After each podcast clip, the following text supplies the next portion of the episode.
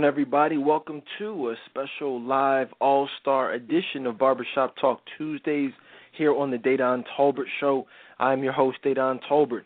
It's good to be back, guys. I understand we did a great show last night for you, Ask Dedan Advice Mondays, where we discussed the ladies of the new uh, hit show on TV One, R&B Divas, where we discussed specifically Keke Wyatt and uh, how she now has the new crown for emotional un- unavailable women in uh, in reality TV. Great show, as well as a number of other uh, great Ask on uh, dating and relationship advice questions. Courtney, I know you're here as well. You were here last night. Any thoughts on? I got a lot unexpected show. A lot of people were uh, hitting me up saying, "Wow, they really appreciated what we discussed last night." Any any uh, thoughts or feedback? Yeah, um, now that you say that, I got some great feedback too because as soon as, soon as the show ended, somebody called me. It was just like, man, the show was real good. So, um, yeah, I it just makes me, you know, feel good and um that we're doing shows like this that you know are helping people and really just touching people. Yeah, absolutely. So that's what we're here to do uh, is, is uh, touch people and help people. Specifically, I, I said online today, I was telling people that um, back in the day, you know, we talk a lot about emotional unavailability, and you know, I'm I'm very open. Y'all know me. I'm a real guy. I keep it 100%, and and I am uh, the very reason for many women's emotional unavailability. Uh, you know, from back in the day, and, and even emotional unavailability to this day a lot of women are still um, unfortunately dealing with the effects. So um, I'm not proud of that, but at the same time, I, I've now changed my life and dedicated my life to helping women avoid men who are in that player stage, men who are uh, you know looking to you know not not really uh, don't have your best interest at heart, and, and help you guys find uh, that or be found by that special man that God has for you uh, by achieving 100% emotional availability. So that's what the show is about. That's what I'm here to do. And uh, that's what we're going to do this evening with a special, like I said, all star edition of Barbershop Talk Tuesdays, where I have the panelists from last night's show, or excuse me, last week's Barbershop Talk, which was all the all time highest rated show, period. You know what I mean? More people around the world listened in. Uh, guys, in case you didn't know, we're over 2 million downloads on iTunes, syndicated on several networks across different parts of the world, different parts of the country. So I just want to say shout out to everybody for supporting real radio, not not this sugar coated stuff, not the watered down stuff, but you know, true unadulterated, uh, just just you know, realness. Uh, tonight's topic specifically is going to be about daddy issues. Um, on, on last week's barbershop talk, we talked about why so many black women are single, and we talked, you know, we, we approached it from a lot of different angles. Uh, we talked about just from a physical standpoint what we look for, from an emotional standpoint, from a respectability standpoint. Tonight we're going to get a little bit deeper into it. Um, we talked about the attitudes that many women struggle with, uh, but one thing we didn't really have enough time to talk about was where that attitude comes from uh, you know, where the trust issues come from. We hear a lot about, you know, women not really being supportive a lot of times, uh, not really wanting to pay for things. You know, a lot of times money is an issue. We feel, you know, man is left out there feeling like he's doing it all by himself or he's in it by himself.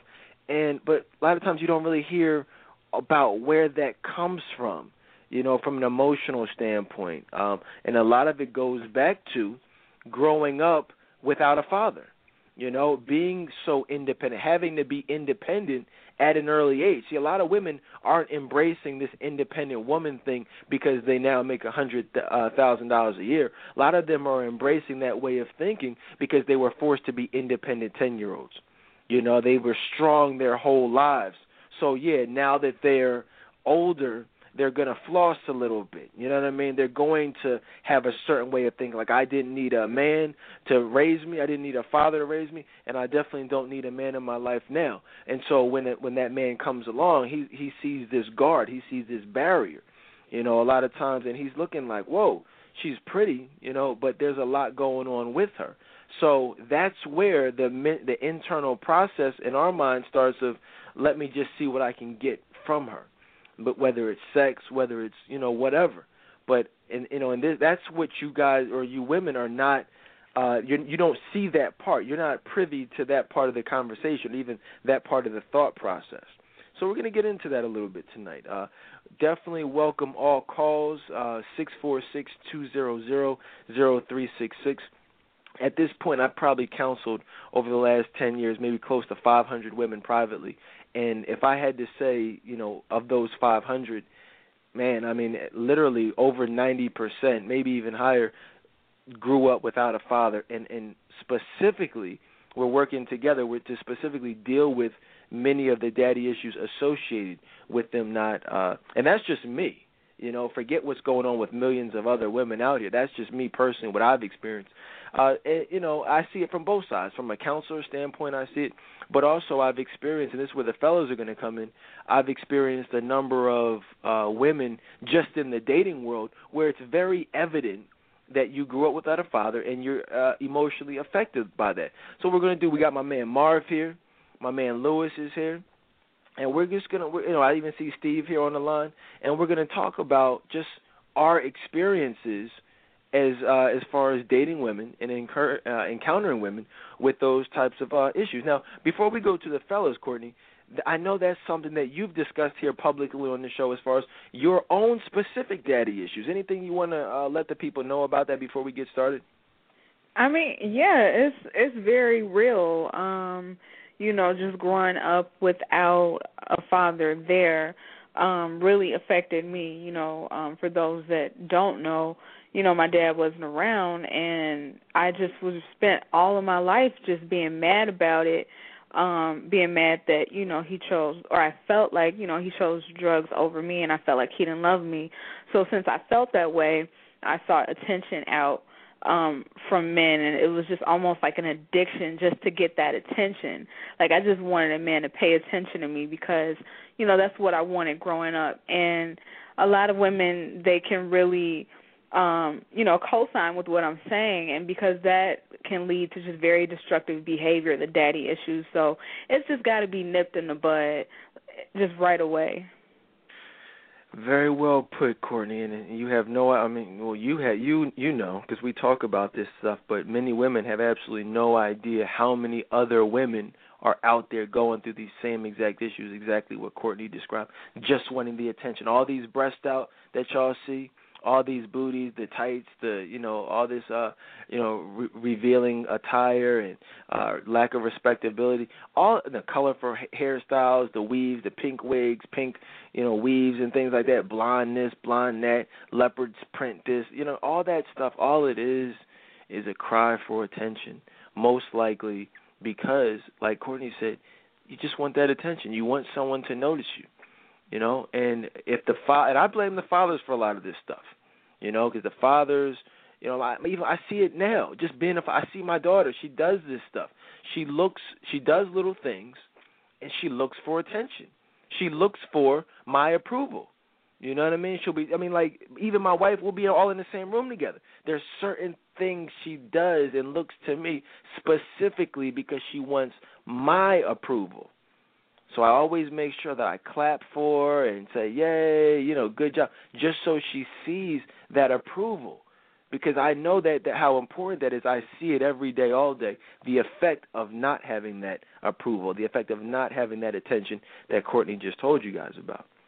So, like I said, I encourage all calls, male, female, whatever this is, barbershop talk. Ladies, you guys are welcome to just kind of sit back and be a fly on the wall, or you can call in six four six two zero zero zero three six six. We also, I mentioned this on Facebook. We have a huge, huge announcement later on in this show.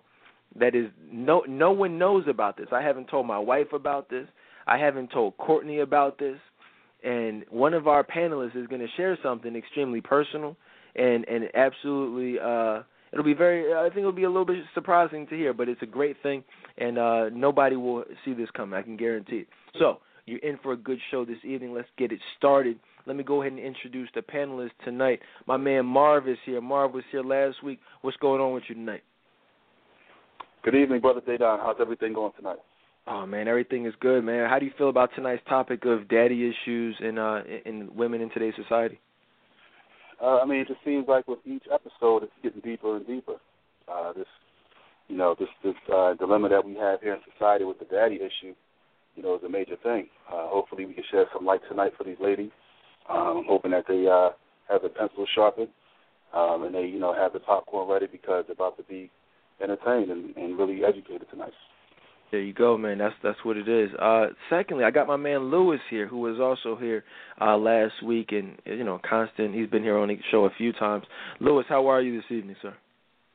Thank you, Dedan. I, I feel privileged to, to share the stage again with these great men. I'm glad Courtney is with us again tonight, and I just think this is a great topic. I mean, because it, you know, when not having, you know, that father, uh, it's it really uh, just gives them that endorsement and lets them know what great women that they are. The absence of that just leads them um, being taken advantage of by all kinds of men out there. So I just think this is a great topic, and hopefully, um, women, specifically those that um, have grew up in a home without a father, can take something today and um, just apply it to their lives. Absolutely. Now, now my third uh, panelist here, Steve, is with us uh, this evening. Steve, what's going on with you, man? Uh, what's going on at Dedan? Hopefully, to get into it uh, with you guys and uh, you know talk about the issues affecting the black community brother. Hey man, let me just ask you, what what do you think, man? You've been out here dating for a minute. You see it, same stuff we see uh, out here. Have you had any experiences with women who who struggle with this uh issue of daddy issues? Uh, yes, I do. I was not happy today. Uh, I looked at a I was looking at a Princeton University study, and they were talking about white men with felonies have more job opportunities than a black college educated black man with no felony. And when you compare white men with with no felony to black men with no felony, they have twice as many uh, job opportunities. And so these brothers are on YouTube walking around the black community asking women, "Hey, you know, uh, does white people work against uh, the black man?" And they interviewed about like 15 sisters. They were talking about like 90% of them said no.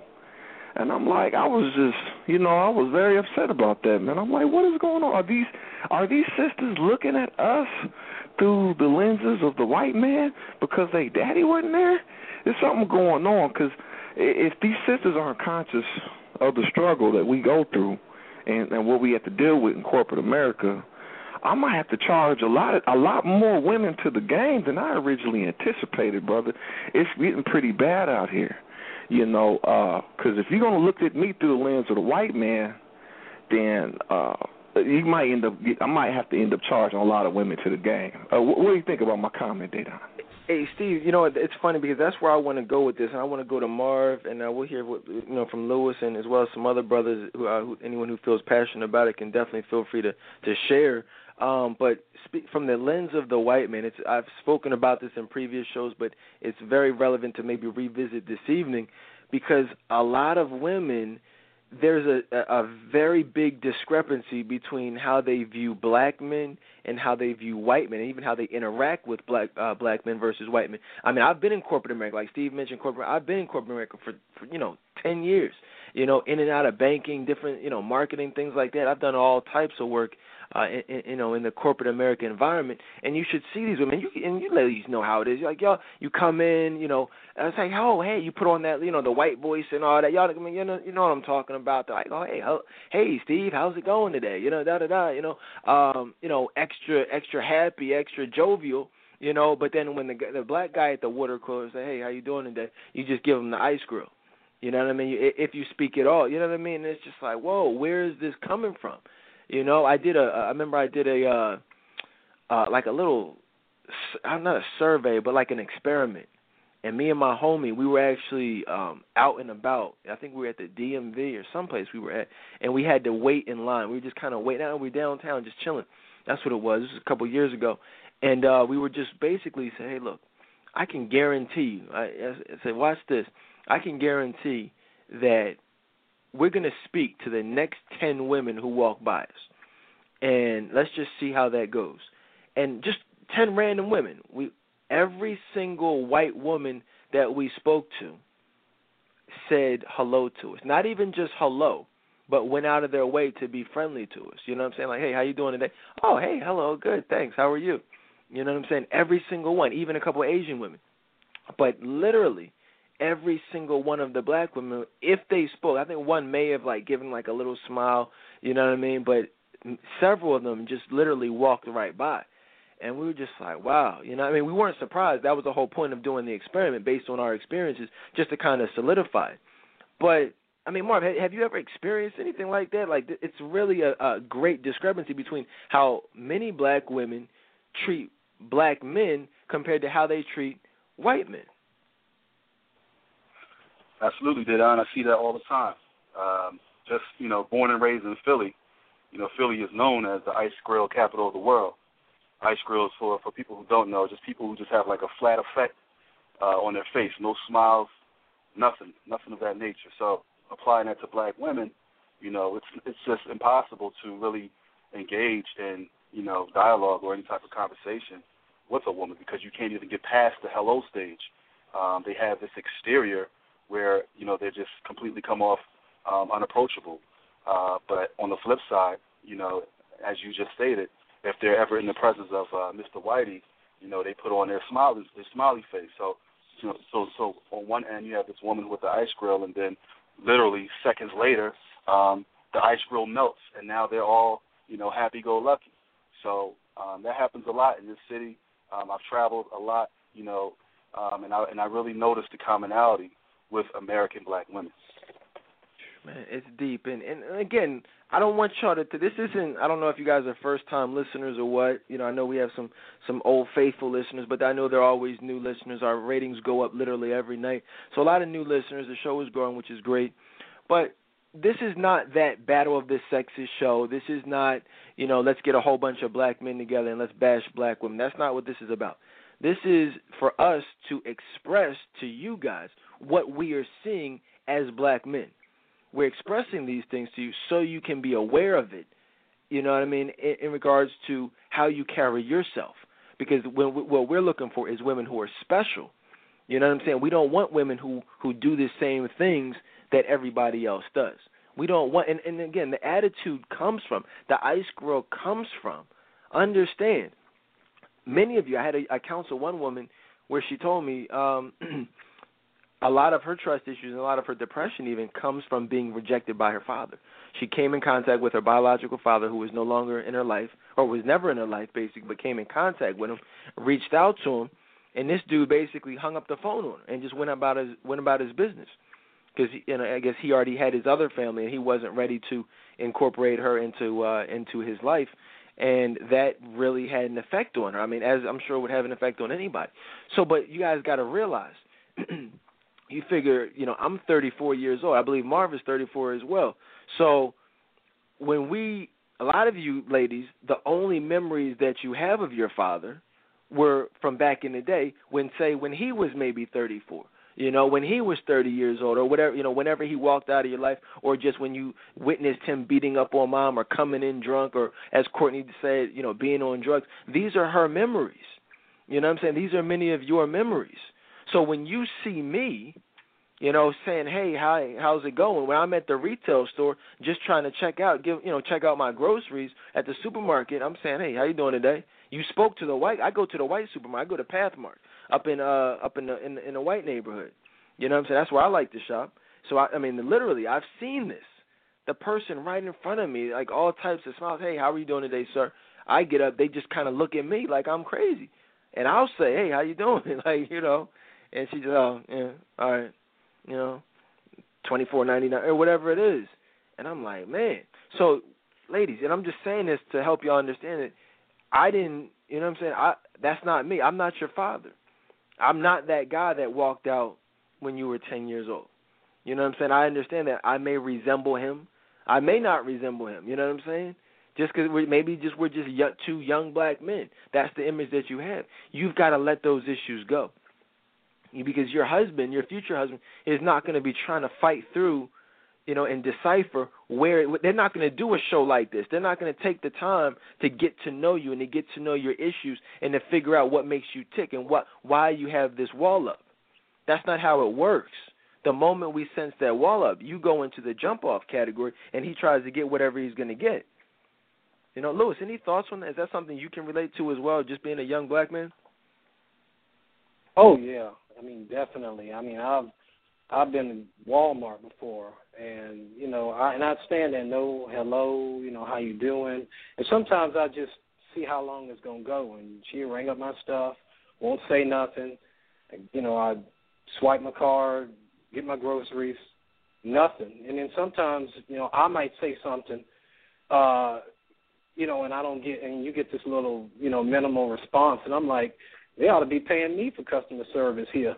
Uh, and then I go to professional trainings. I've been to those before where it could be like, it could be like all white people in there, and it could be me, and it could be her, the only two black people in there. And it's like when she's interacting with them, it's cool, but it's like as soon as I start approaching, you can almost feel the tension, and it's like, you know, it's almost like she's acting like she's gonna lose something if she just smiles and says hello.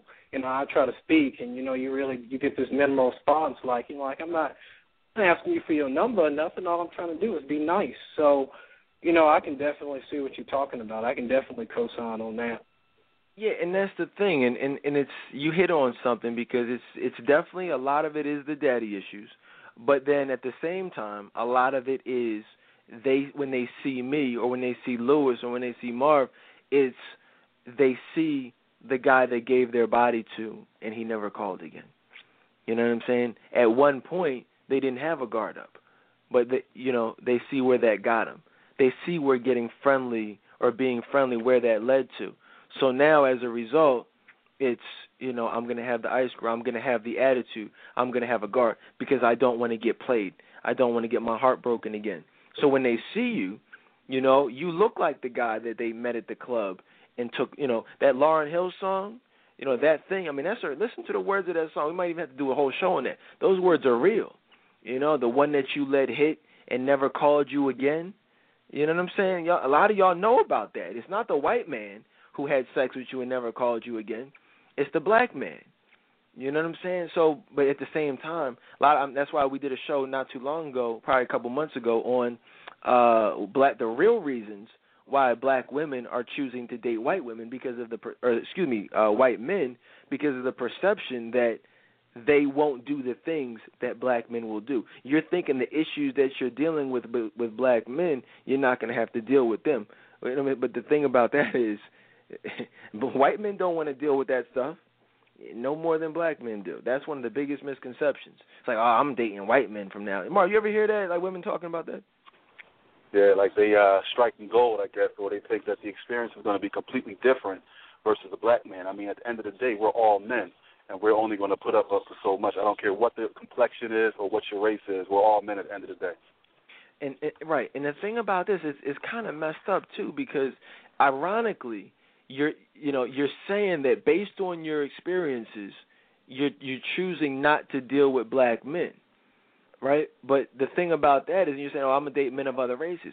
But we're the only race that genuinely deep down prefers black women. White don't get it twisted. You may see a white man with a black woman but at the end i mean overall you know, he may have just met her. He may have struck struck gold, and just like you may see a black man with a white woman, but at the end of the day, I've never met a man who did not prefer, you know, black women. The only, I mean, like genuinely, all men prefer. It's like natural to want your own race, but based on certain people's experiences, they've said, "Whoa, this is what I've experienced, so now I'm choosing to go outside of that, or this is someone that I've met." But every man, I mean, we talk about this stuff in the Courageous Black Men of Facebook group. Over 800 men in there saying the same thing. All men want a black woman, but we're frustrated with the fact that we can't find one with a great personality, a high level of respectability, and 100% emotional availability. And all of that ties into the daddy issues. So that's where we start to go outside of what we are normally looking for. And I'm just, you know, that's not me. I've never dated a white woman in my life, but trust me, these are many of the issues uh, that men are expressing. Steve, any thoughts on that before we move on to some other issues? Oh man, it's so deep, man. It's so deep to me. But the thing is, is that I mean, we have a lot of black women claim themselves to be white on the tax return. It's just a lot of, you know, identifying with the struggle. It's like it's almost like I'm seeing Latino women more identifying the struggle with black women, unfortunately. And it's like I always wanted to marry a black woman, but she has to be able to identify with the struggle. It's not all black women that don't identify with the struggle. You know, so because obviously you wouldn't have got married if that wasn't the case. But it's just that we ha- you have to be able to identify with that struggle. If you can't identify, if you're gonna look at him through the eyes of a white man, he can get laid off. Anything can happen.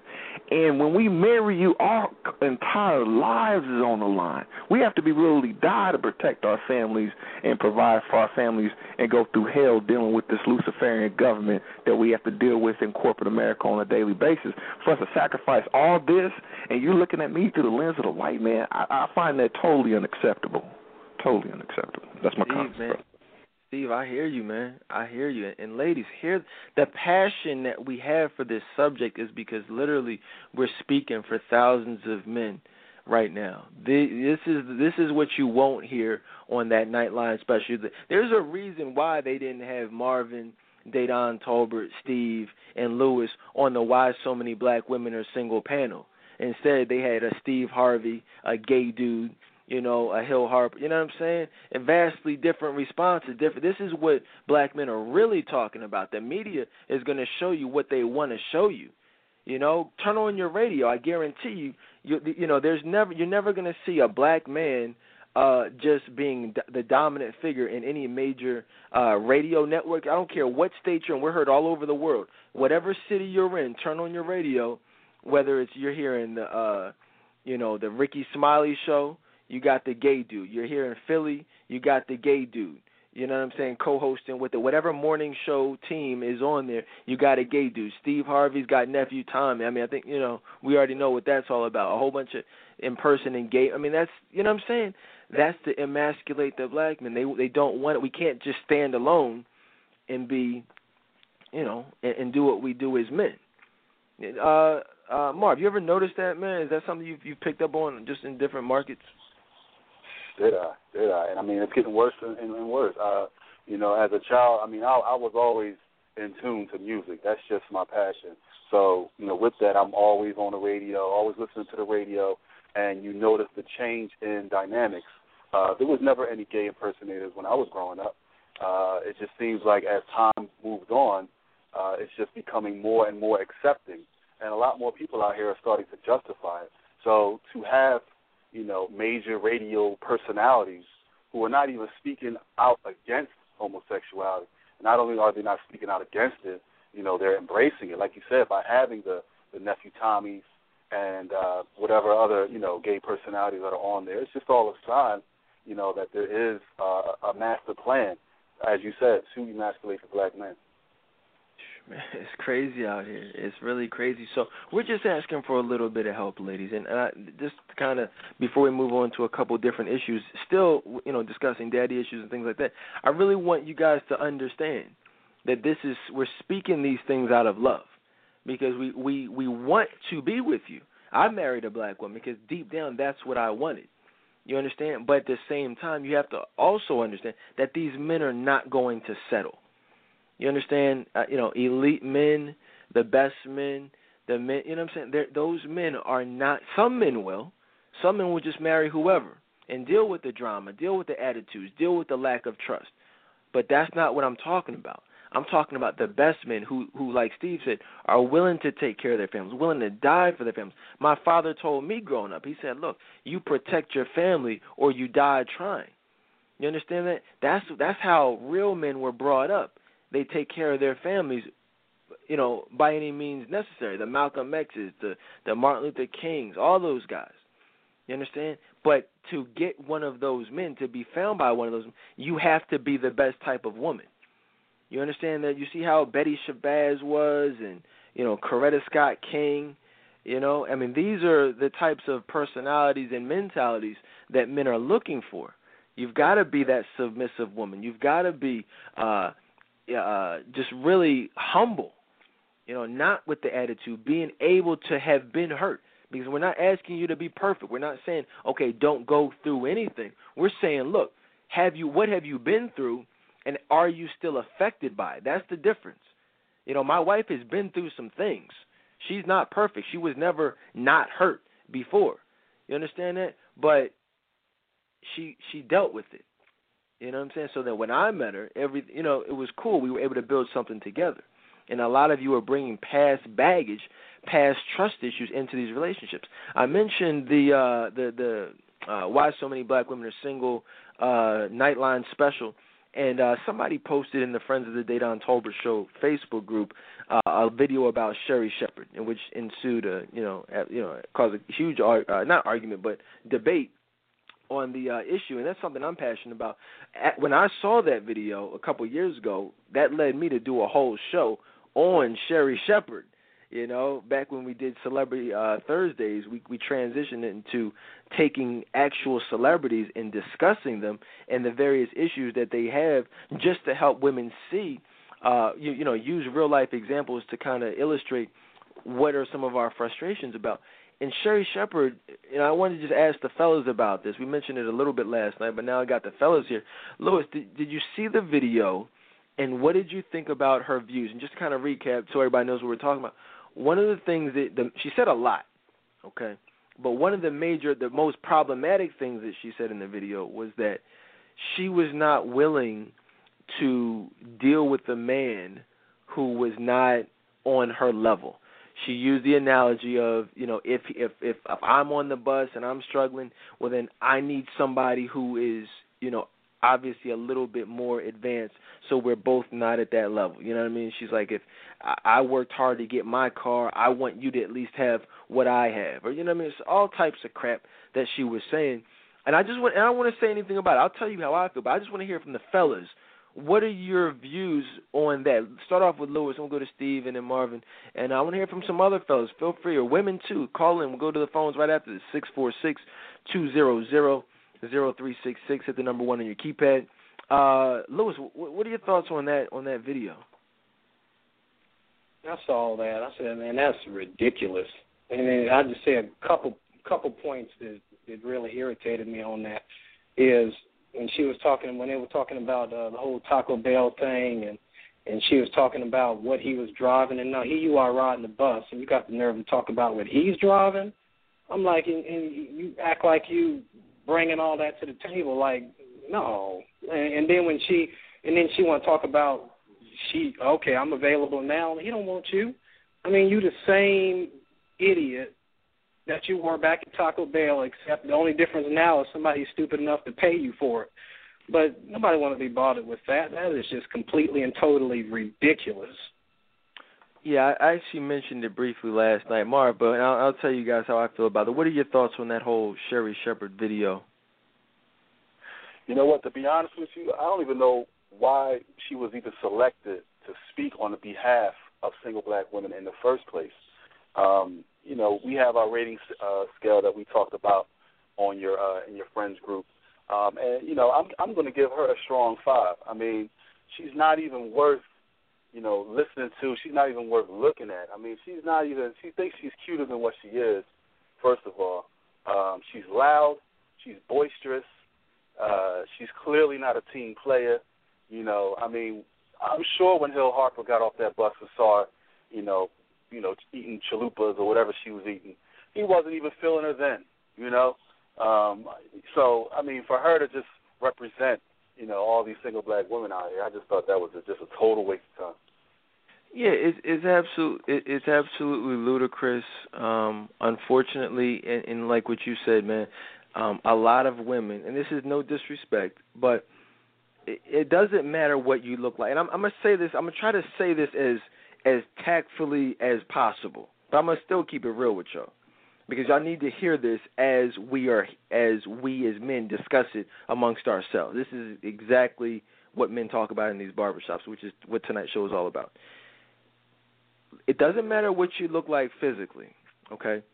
Like if your if your attitude is great, your personality is great, you carry yourself as a respectable woman, you can find love regardless what you look like, no matter what weight, no matter you know what I'm saying. God can bless you with that. You know what I'm saying. There will be somebody for you. But okay, that being said, like Marv just said, if you if if you're not that cute, okay, like if you look like Sherri Shepherd and you have a horrible attitude, you're loud, you're obnoxious, obnoxious, like that is just going to lower you even further down. Marv just gave her on a scale of 1 to 10 a 5. I'm gonna be honest with you. I give her about a 3.5. That's what I'm saying to you. She would be on no man's radar with that attitude, looking the way she does. Hill Harper or whoever was like in Home Depot, nobody would be checking for her, ladies. And that's what I'm saying. A lot of y'all ladies, you know, you're struggling with the issues with the you know, with the attitudes and then you're wondering why these men are are are treating you the way that they're treating you. You know what I'm saying? But uh, you can't be that way and expect a man to deal with that and and to still want to pursue a future with you. Like it's that's just not logical. Steve, I mean, I don't know. What are your thoughts on that whole thing, man? ladies, in your lifetime, you're going to have thousands of men approach you. What you do, where you are, with what you have, my past used to say this all the time, will determine how far you go in life. You're going to have thousands of men approach you in your lifetime. If you want a man that's a millionaire, a man six figures making more money than you, you're going to have to go into an entirely new league. You're going to have to go from the minor league to the major league. And what that means is the standard of beauty goes up. Your respectability, your emotional availability, your great personality has to go even higher. The more money you want that man to make, you're going to have to go up. To, up uh, you're going to have to go to a, a new, a, a higher league. But if you're not in his league, on beauty wise, most availability, everything they done talked about. If you're not in his league, then you need to stay within your league. Otherwise, you're going to end up being single for the rest of your life. Uh, and that's my comment, Data. Yeah, man, and that's the thing. And, and ladies, and, and I said this last on last night's show. A lot of you are, you know, you're using this crutch uh, of, uh, well, you know, I'm successful. Like she said, she was like, well, he must have been intimidated by my success, or he must have been intimidated by my celebrity. I mean, that's what y'all have to realize, ladies. Not, certain men are but not nobody like what you guys are hearing right now. You know, Marvin's not intimidated of any woman. Steve is not intimidated by anyone. Lewis is not intimidated. You already know I'm not intimidated by nobody. There I've worked telemarketing jobs in my life. I've been a shoe salesman in my life. I've I've done a lot of jobs throughout my my life and I could care less what job you make or you job you work, how much money you make. You're not intimidating me. Now, whether or not I choose to commit to you is going to be based on the things that we're talking about this evening. It's not going to have to do with how much money you make. You know, you can be the you know the breadwinner in the household. Elite men are not going to care about those things.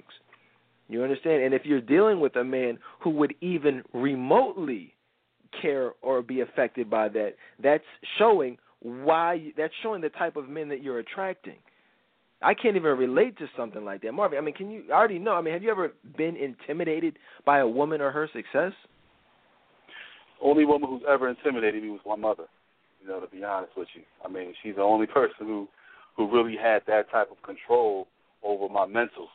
So, I mean, anyone besides that, uh, I really don't see as a threat whatsoever it's ludicrous. It, it it doesn't even it's not even logical to think to think that way. I mean, as many women I've dated lawyers, doctors, I mean engineers, teachers. I mean, I, I mean it's funny. A lot of women in today's society, which I don't, another thing I don't really understand is that a lot of them feel like their accomplishments. Oh, I have a master's. I have a house.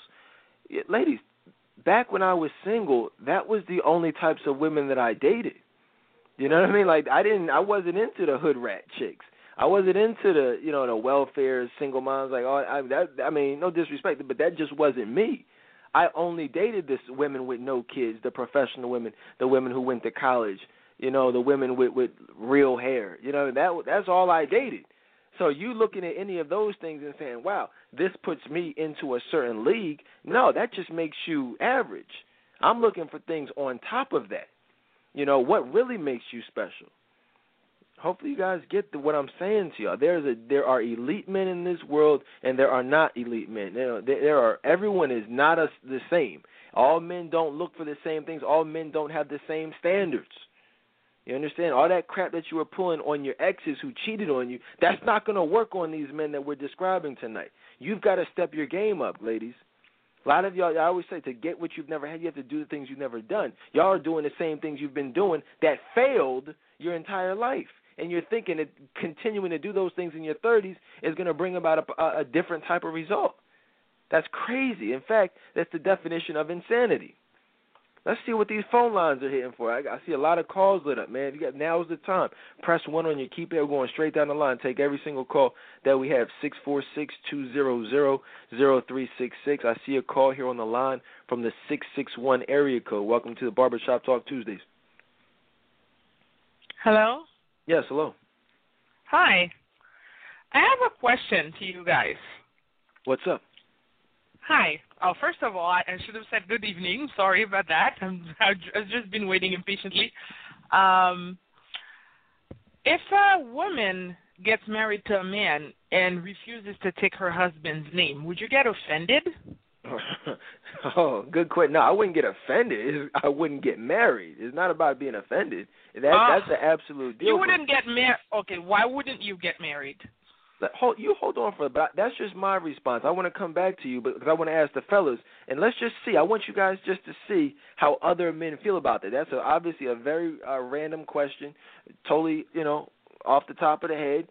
Giving you my honest answer, I absolutely would not get married, but I'd like to see what uh, you know, Steve. Real quick, would you marry a woman who absolutely wanted to keep her last name? I need total submission. Or hyphenate. Get, or hyphenate. Or, uh, uh, unacceptable. I need absolutely total submission. I am a patriarchal man. I believe Jesus Christ is the head of every man, and the head of every woman is a man. So I need total submission, and, and, and I, I'm going to be the one running the relationships. I'm going to be the one making the big decision. You can put your input on it, but I need total submission. Otherwise, we're not getting married. It's not going to work. It's going to be one of those 75% divorce rate situations. It's a waste of time. I need total submission, sexually, mental. I need I need total submission, and and and that's my comment, brother. Hey man, there it is. Like I said, I don't like to put words in anybody's mouth. You know what I'm saying? But understand what I could not have said what Steve said any better. My, he took, I mean, his answer is my answer, and is most just about most men that I know's answer. You know what I'm saying? So let's just see though, Lewis. Now, same question: Are you willing to marry? How do you feel about a woman not being willing to take your last name? Are you cool with hyphenation? Absolutely not. I want a woman that that has a pure view of marriage. I want a woman that looks forward to changing that last name. Uh, there's no way because if you want to keep your name, then that tells me you still got some sort of independent woman mindset, and I'm not trying to deal with that because if you if it's more important to you to keep that last name in there than the fact that a man wants to commit the rest of his life to you, oh, I'll let you keep your name. Oh, you can keep your last name. You you just won't be. You just won't have to deal with me. You just be you and your last name.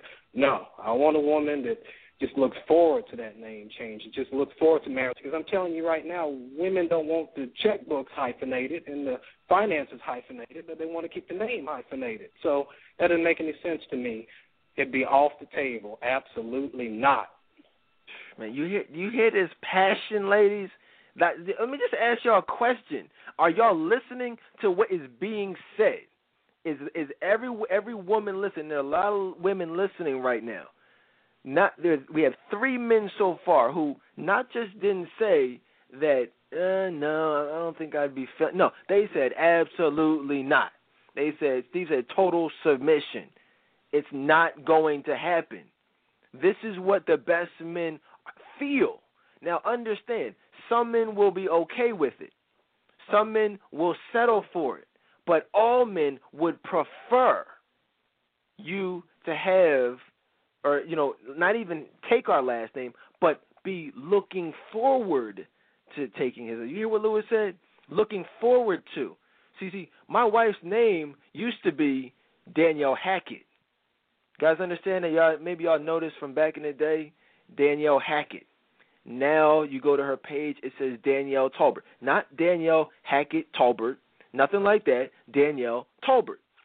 That's why we're married. If she wouldn't have been cool with that, then we would not have been getting married. We are looking for, as men, total submission. And, and one part of the problem with that is, is that women look at the word submission as a bad thing. They look at it as some type of curse word, some type of derogatory term. When in reality, it takes a very strong woman to be submissive. I say that all the time. It always gets like a hundred thumbs up every time I say it. Maybe I'll say it again tonight on the on my uh, Facebook page.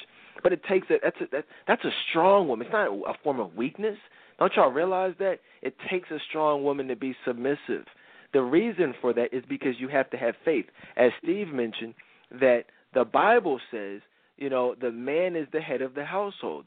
Wives submit to your husbands as your husband submits to God submits to Jesus Christ. We are being led by Jesus Christ, and you see that.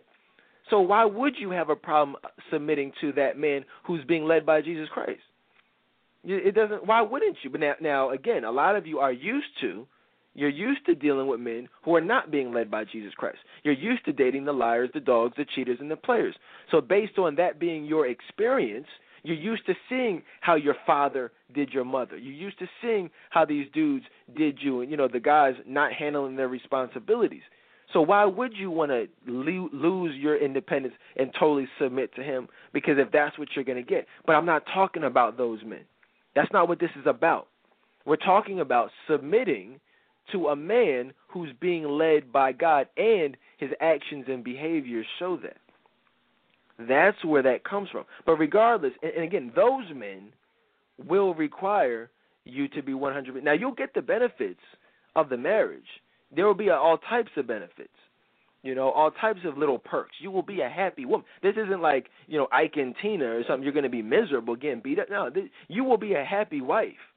You will live a happy life, but you've got to be willing to do the things that you know necessary. That's where that comes from. Lewis, last but not I mean excuse me, uh, uh Marvin, what are your thoughts, man?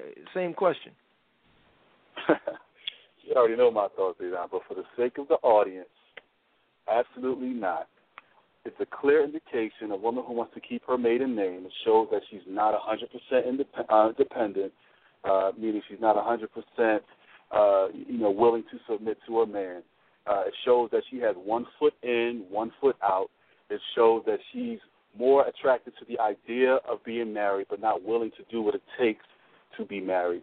Um, and my thing is this: uh, if I meet a woman and and you know if she if she's a celebrity and her name is making millions of dollars, all right, I could cons- I would consider it only because her name, you know, she's a celebrity. But but at the same time, if I met Oprah Winfrey and we get married, best believe her name is going to be Oprah Wells if she's dealing with me. Ain't no Oprah Winfrey Wells going on at all.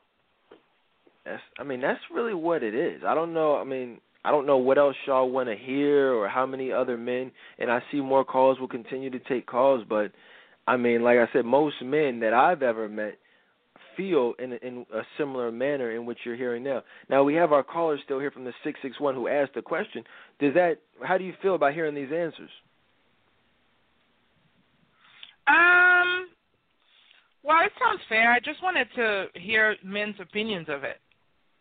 Right, right. But you're all said literally said the same thing. I don't feel offended. I don't feel any particular way. I just think it's normal. I was about to interject, but you actually clarified where you said that um if it's a man that's being led by God, then you have no you you shouldn't be looking at submission as something derogatory or whatever because he's going to be leading you the right path. Right. That's yeah. why I was going to interject, but you kind of clarified yourself along the way, so that's fine. All right. Well, thank you. I appreciate. Where you calling in from? I'm calling from New York.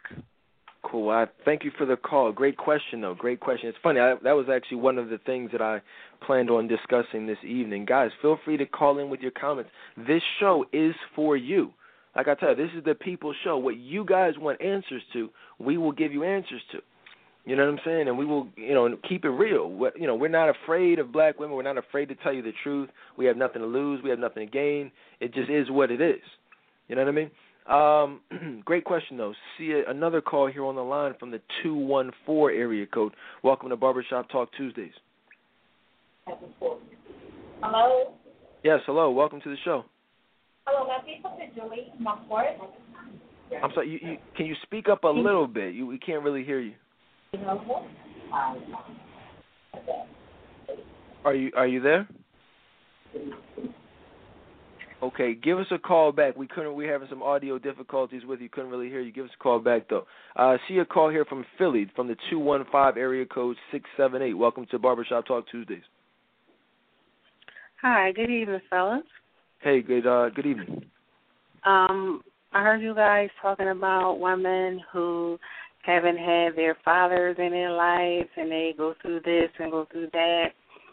My dad was always in my life. Um, up until August the first he just passed away.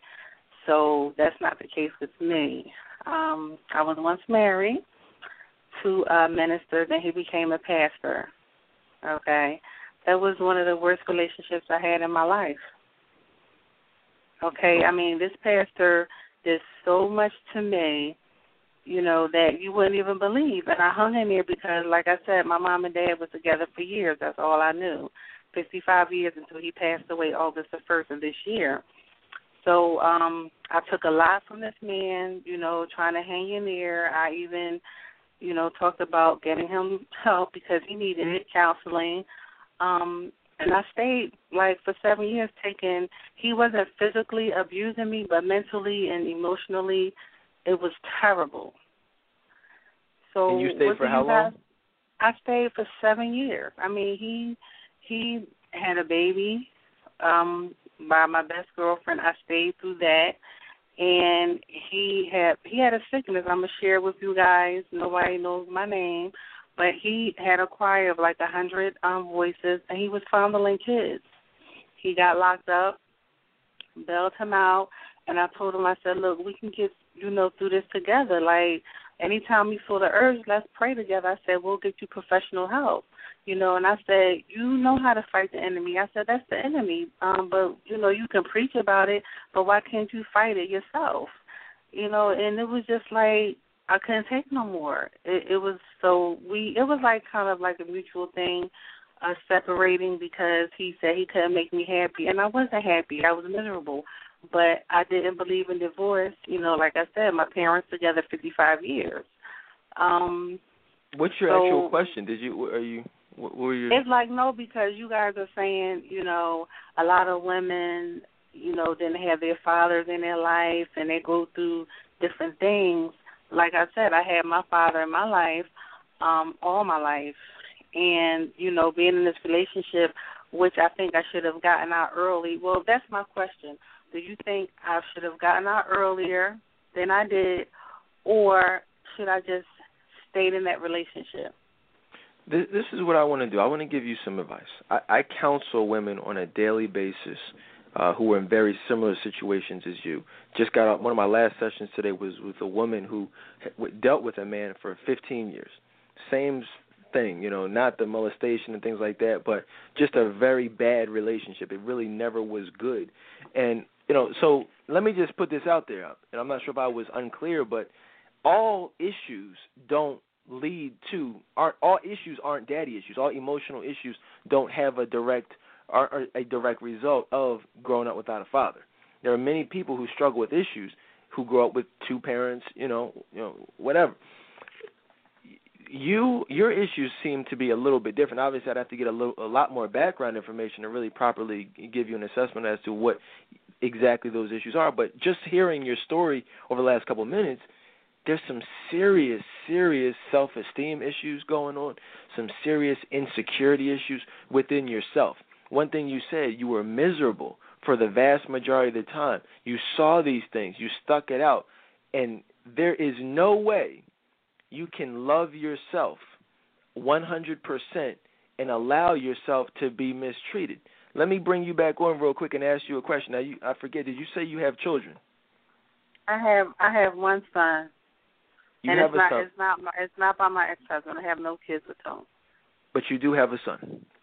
Yes, Let my me, son is 24 years old.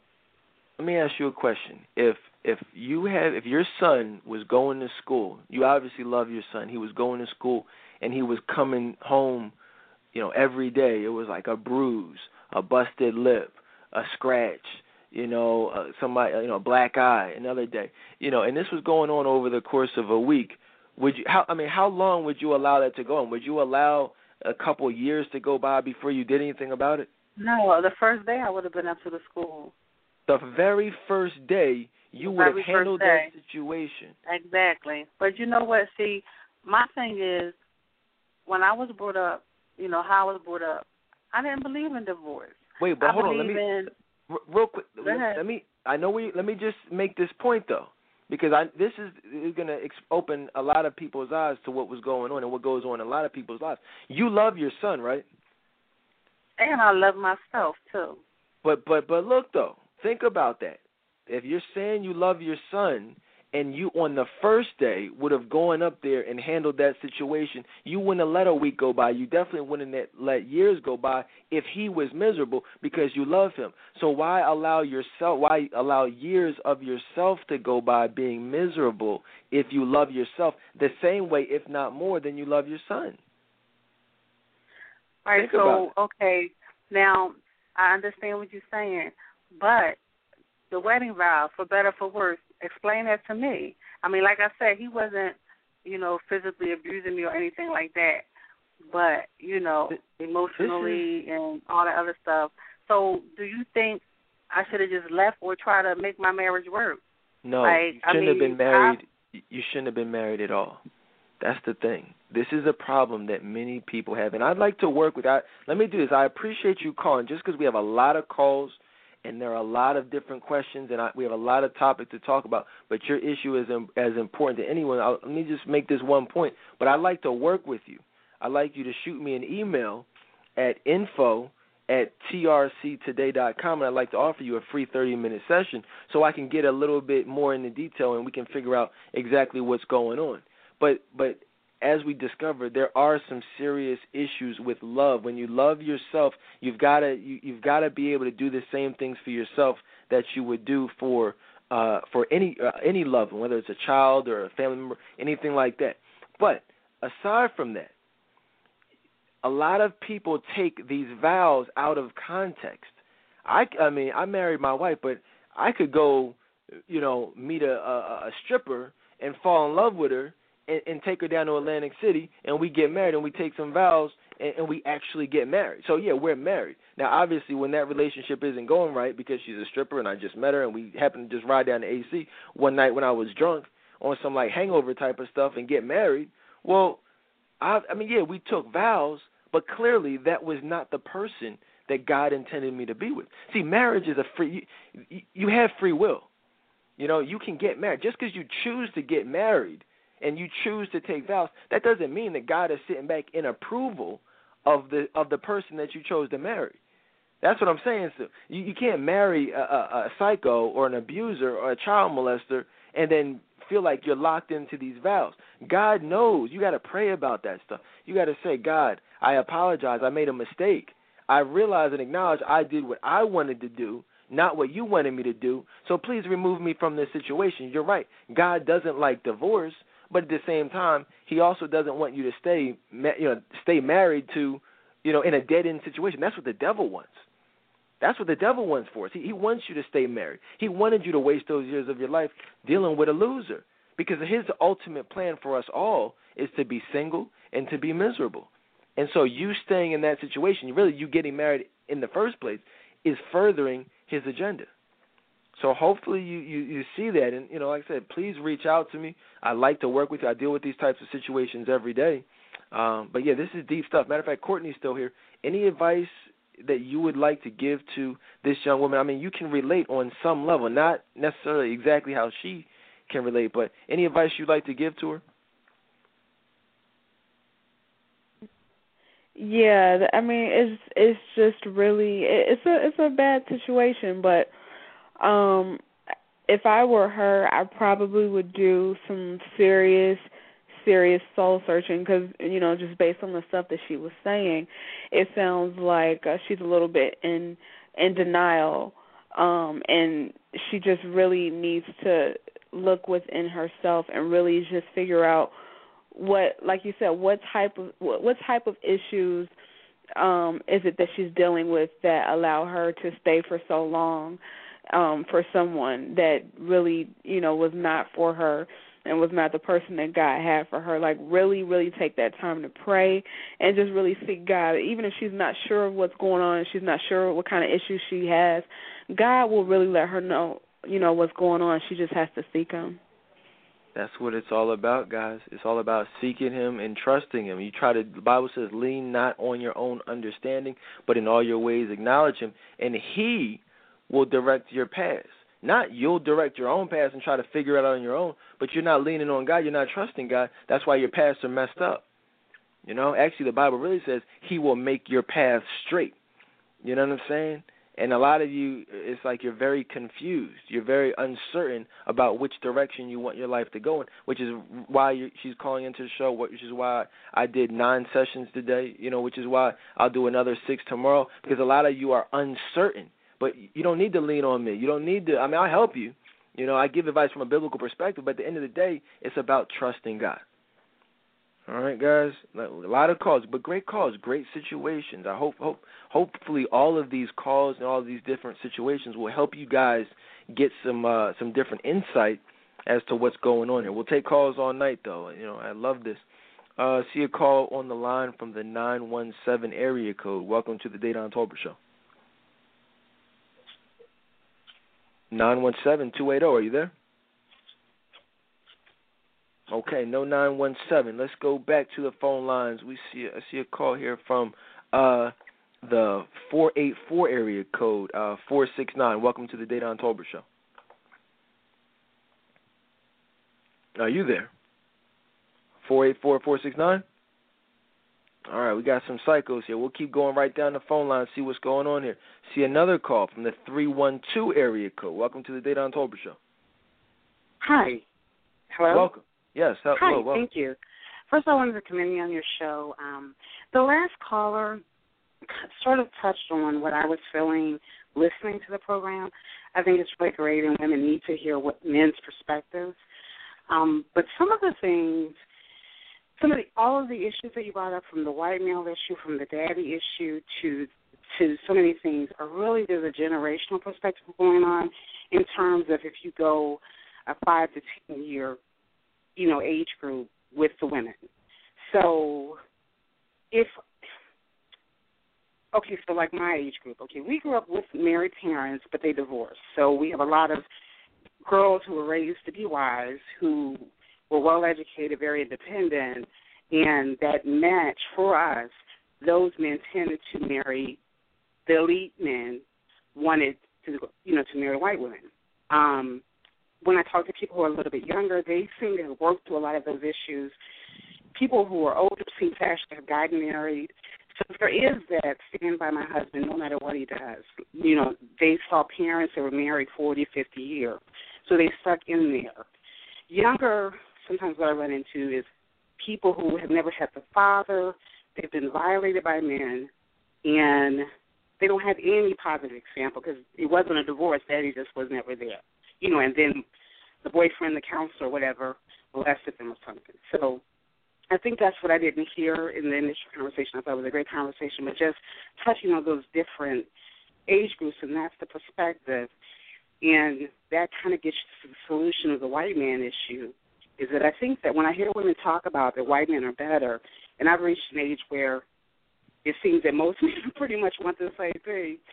Um, it's kind of to me, it's like instead of me looking in the mirror and taking responsibility, like you said, you have to up your game if you want a certain type of man.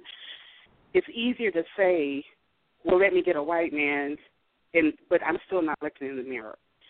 Okay, so my question is that I worked through my daddy issues. Um, I feel very positive, very happy. Nobody would describe me as bitter, issued, or whatever. You know, I've worked through all that stuff. And how do you? My father came to town last week, and he did not. We've had a, you know, we mended, but we fell back out. He didn't call me, and that brought up so many issues. So I realized that I had more work to do. But how do you, if you don't have a normal, you know, like okay, so you survived everything, and you, you know, you're happy-go-lucky, you're a positive woman. How do you, like for my son, and I see that he's a, you know, he's a wonderful man to the woman in his life. He um, he seems like he's getting it right.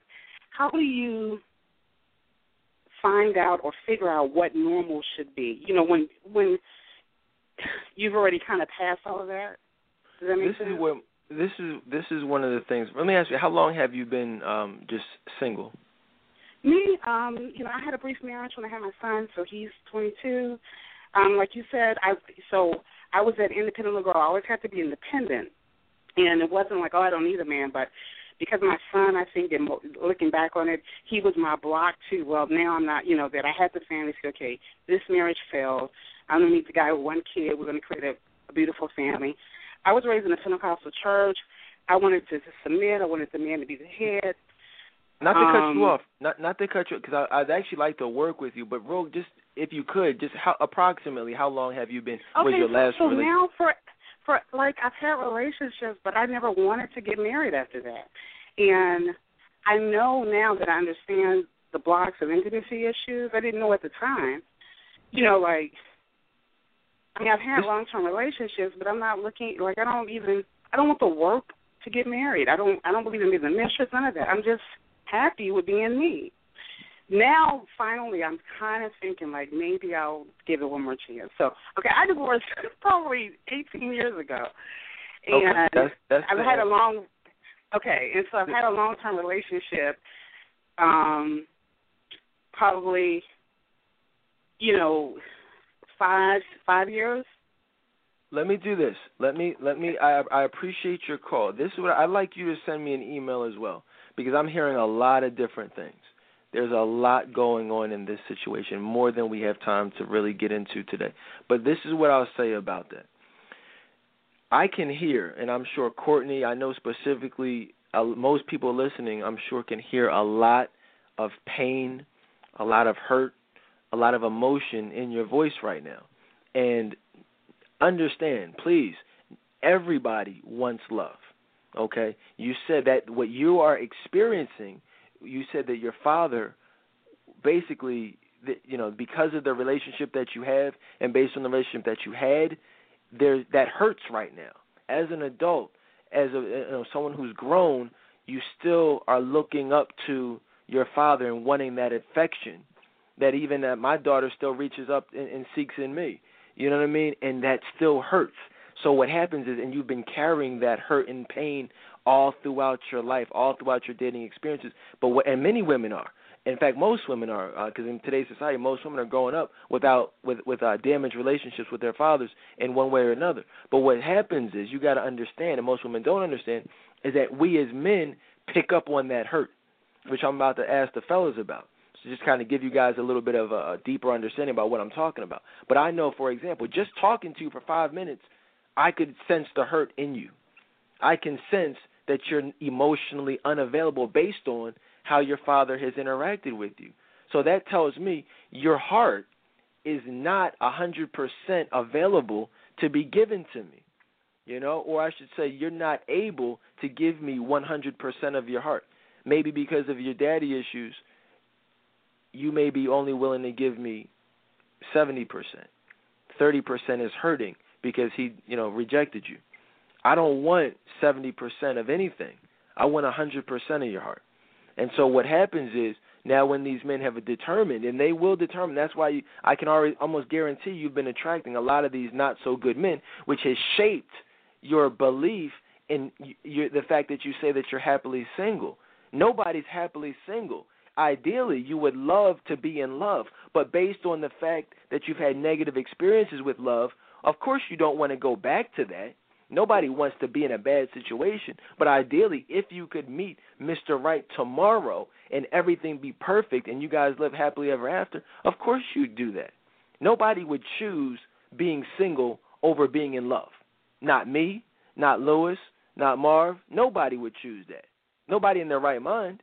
Everyone wants love men, women, everybody.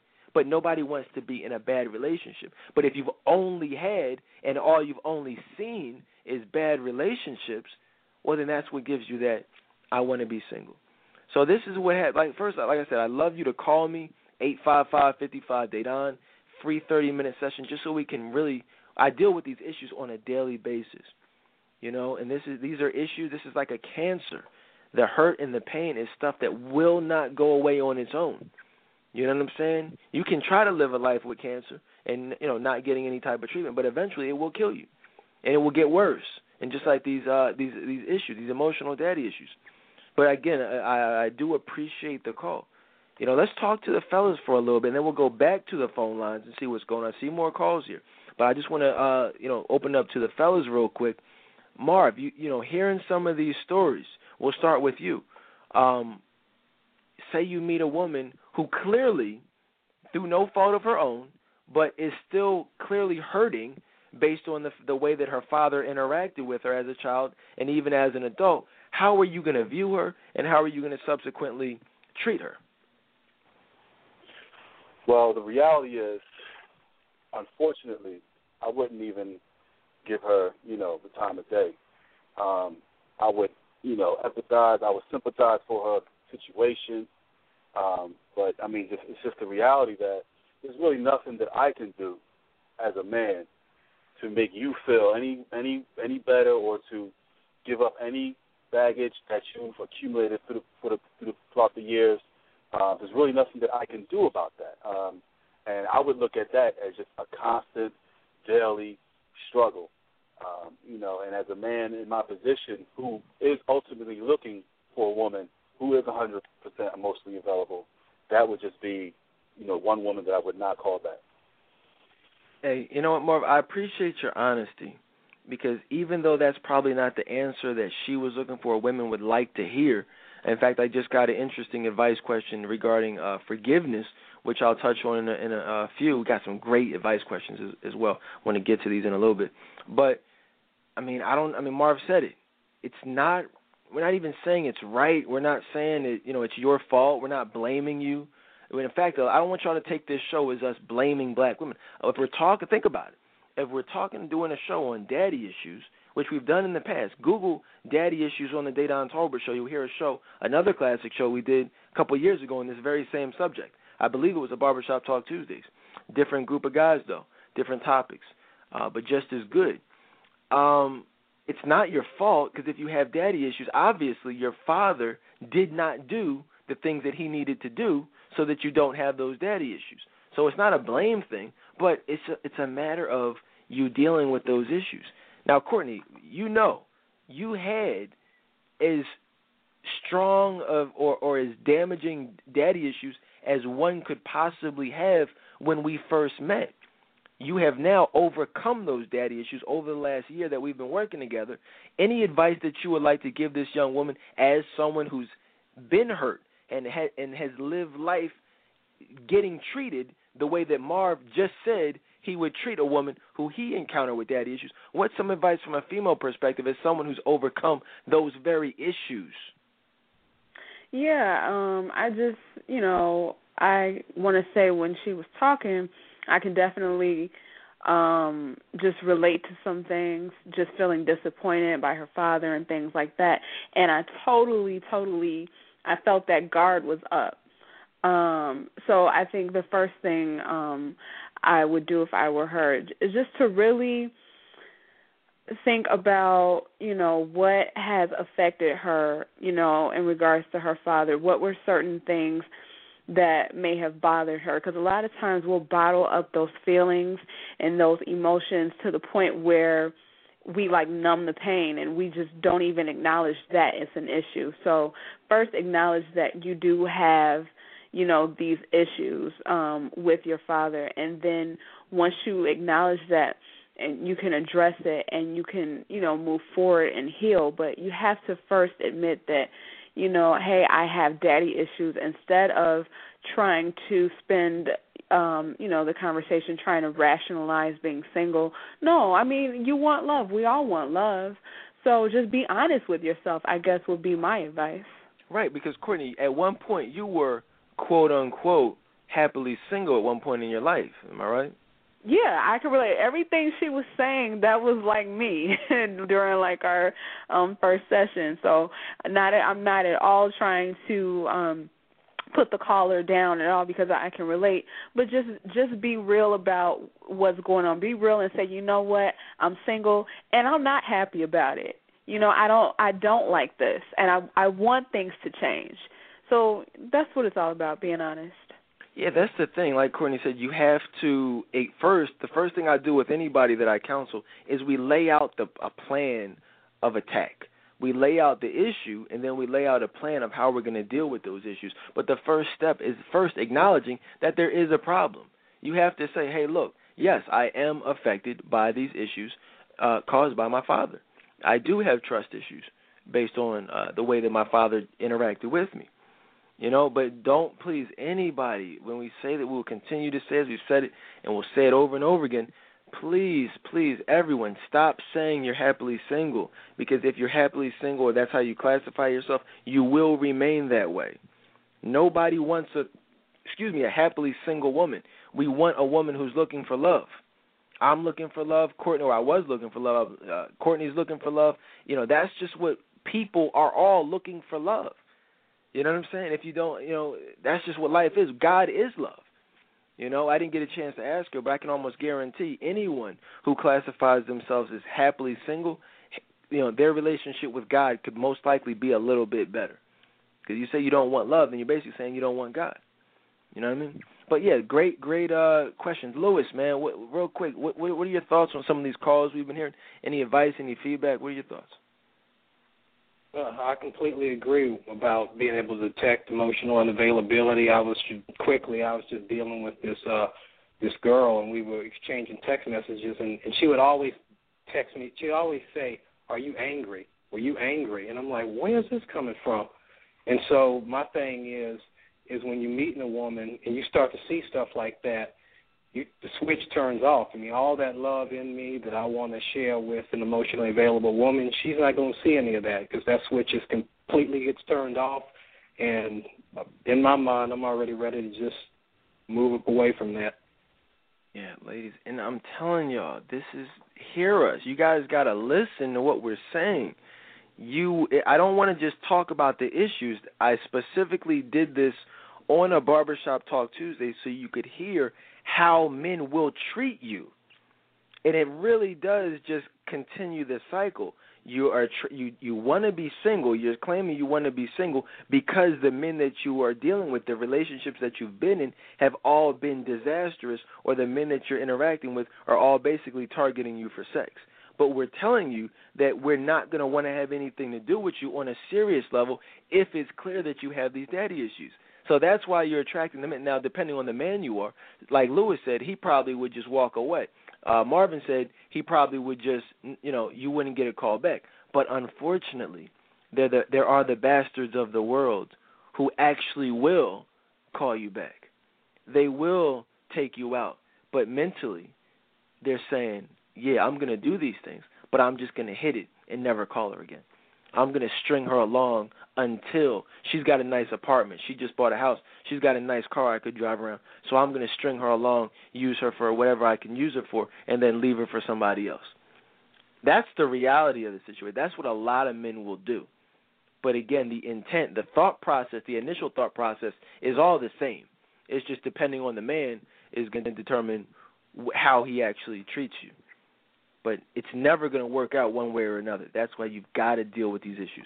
We'll go back to the phone lines, but last night, in a few minutes, uh, and more calls, I see them. All you guys just be patient. Uh, we talked last night about R&B divas and trust issues, and I want to touch on the trust issues that are uh, associated with daddy issues. You know what I mean? Like, let's start with you, Marv. Um, have you ever dated a woman who clearly had trust issues, maybe caused by father not being around or daddy cheating on mom or daddy lying to her when he said he was going to be there or maybe it was just even you know an ex-boyfriend who who did them wrong um and they and as a result that's how they interacted with you. You have any experiences with that? Absolutely. Uh one of my previous exes uh shared a story with me when we first dated which should have been a red flag at the time but I, you know, completely ignored it for whatever reasons. Um, she shared with me that uh, she would constantly go into her boyfriend's phone, and she would notice these uh, mysterious, strange-looking uh, phone numbers, and they would always be stored under names that she didn't, you know, know who who the person was. So what happened was the those names were, were ended up being side side chicks that he was dealing with. So he would store the person, the girl's name, under a male's name who she didn't know. She she claimed that she knew all of his friends. I don't even know how that's possible. She said she knew everybody who he dealt with or whatever. So she would call these male these male names, the phone numbers, and it would be a you know a female. So she would she had to she went through this for for for months. Uh, ultimately, they broke up. So she carried that into our situation. Um, you know, we talked last last show about when we were all together about you know going to the phones and things like that was one of the major reasons why she chose to go into the phone because she was looking for something that she would find she was finding from her exes, you know, being with her ex. Uh, she would you know look for phone numbers. She would literally call numbers of names that she didn't know it was, and then when the person told her that you know who who she was, which was you know it was always innocent, it was always you know it was either business related or what have you, she would feel embarrassed, but she would continue to do it. So that cycle just really uh, added to the deterioration of our relationship. Yeah, man. Wow, that's a, that's a sad story because um, you know I've seen I've experienced this as well. A lot of relationships that start out with the potential to be good or even maybe be great get messed up just because the woman. It's a combination of things. Because I don't want y'all to feel like I'm. This is a let's blame the woman thing because that's not it. If anything, and you guys have heard me say this over the years, if anything, we're blaming the men. We're blaming the fathers because again, that's what we're talking about. We're talking about daddy issues. So it's not the woman's fault per se uh, that she has these issues, but it's her fault that she has she's trying to date while she is in this emotionally unavailable state because you guys know from listening to this show any person you meet in, or interact with on any level if you are in that emotionally unavailable state, if you have trust issues, if you have daddy issues, or you're depressed, you're just going to attract the negative individuals. You're going to attract the liars, the dogs, the cheaters, the players, the abusers, the molesters, the, you know, all those guys, the non-elite men of the world. If you guys missed my three-hour special on the definition of an elite man, go back to the archives and check it out. It's an absolute must-hear. It's the whole foundation of this whole show. You understand? So that's that's what that's going to be. So you can't. There's no easy way around it.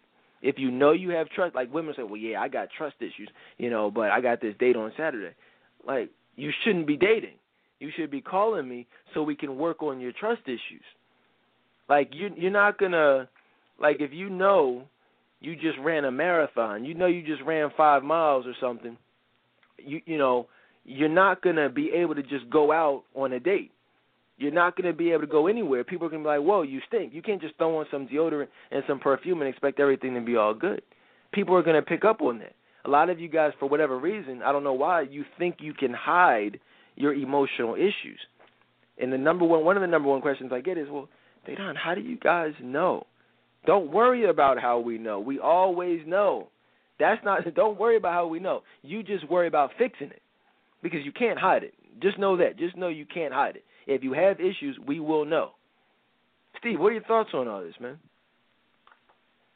Uh, Dedan uh, as many are as led by the Spirit of God, they are the sons of God. Folks, uh, you have God will tell you that a man is not for you. There's a difference between being led by the Spirit of God and being led by your intuition.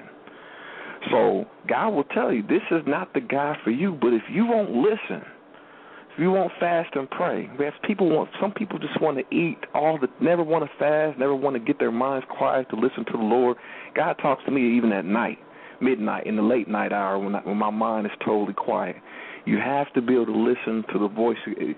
As many are as led by His Spirit, they are the sons and, daughters of God. And then God will say, "This is not the man for you. You need to get rid of him." And then you'll be in the perfect position to get that elite man versus you you're just going off logic. And and and if you're not in a disciplined state, if you're having sex, especially if you're having sex, especially especially that, because you can't get dogged if you're not having sex. But if if you have, you know, you're gonna you're going off logic, the devil can just sit there and and, and suggest he's a great man. and the de- and the, the demons know that's not the man for you. They they're sitting there, they just suggestion, and your logic is going along with it. So you you have to be led by the spirit of God. Dedan. Can you speak about that? No, I mean you're that's really what it's all about. I mean, like you said, I mean, as far as how we are to know, that's a huge reason how we're going to know is because we have that spirit of discernment. You know what I'm saying? But you guys also as women, that's why I encourage you to have that relationship with God so that you can be, have that discernment so that he, you don't have to get married to the wrong person. You don't have to invest four or five years of your life with the wrong man who was basically at the end of the day sent from the devil to destroy you. That's what you have to realize. You guys at the end of the day you have to look at you have to look at the end result.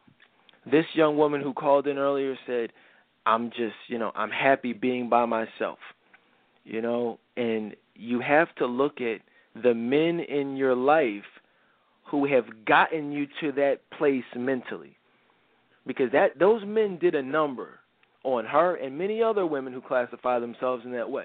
There's not an emotionally available woman out here who classifies herself as happily single that they are still crying themselves to sleep at night, they are still hurting, and they are still thinking about what these men did to them and they would say, "Hey, look, I don't. If that's what love is, I don't want no parts of it." But you can't live life in the past and expect your future to turn out good. All right, guys, not gonna happen. So let's keep it moving. I want to go back to the phone lines, and then, like I said, I have we have a huge announcement a little bit later on in the show that's gonna blow you guys' socks off.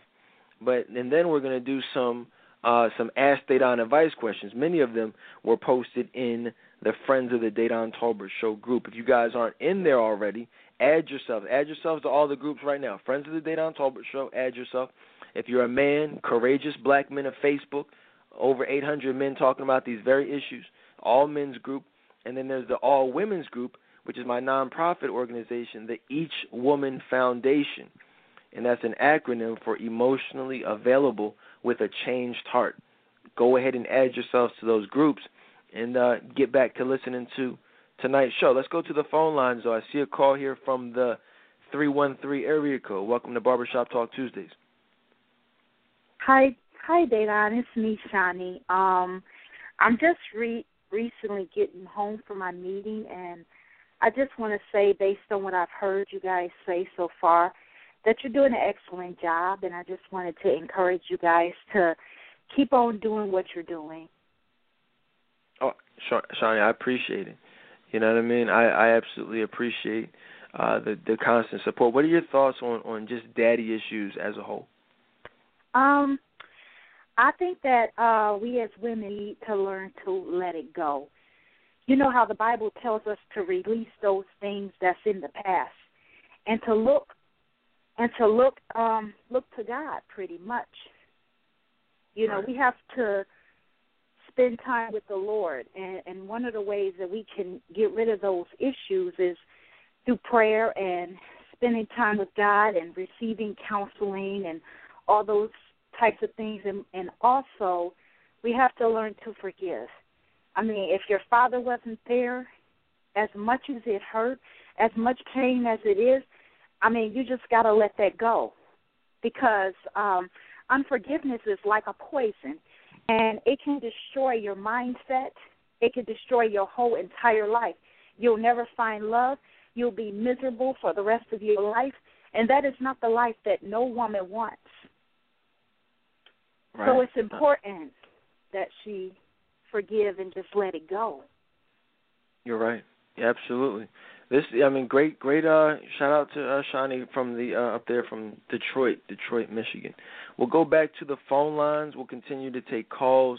Uh, if anybody's listening in, you're saying, "Wow, you know what? The things he's talking about describe me perfectly."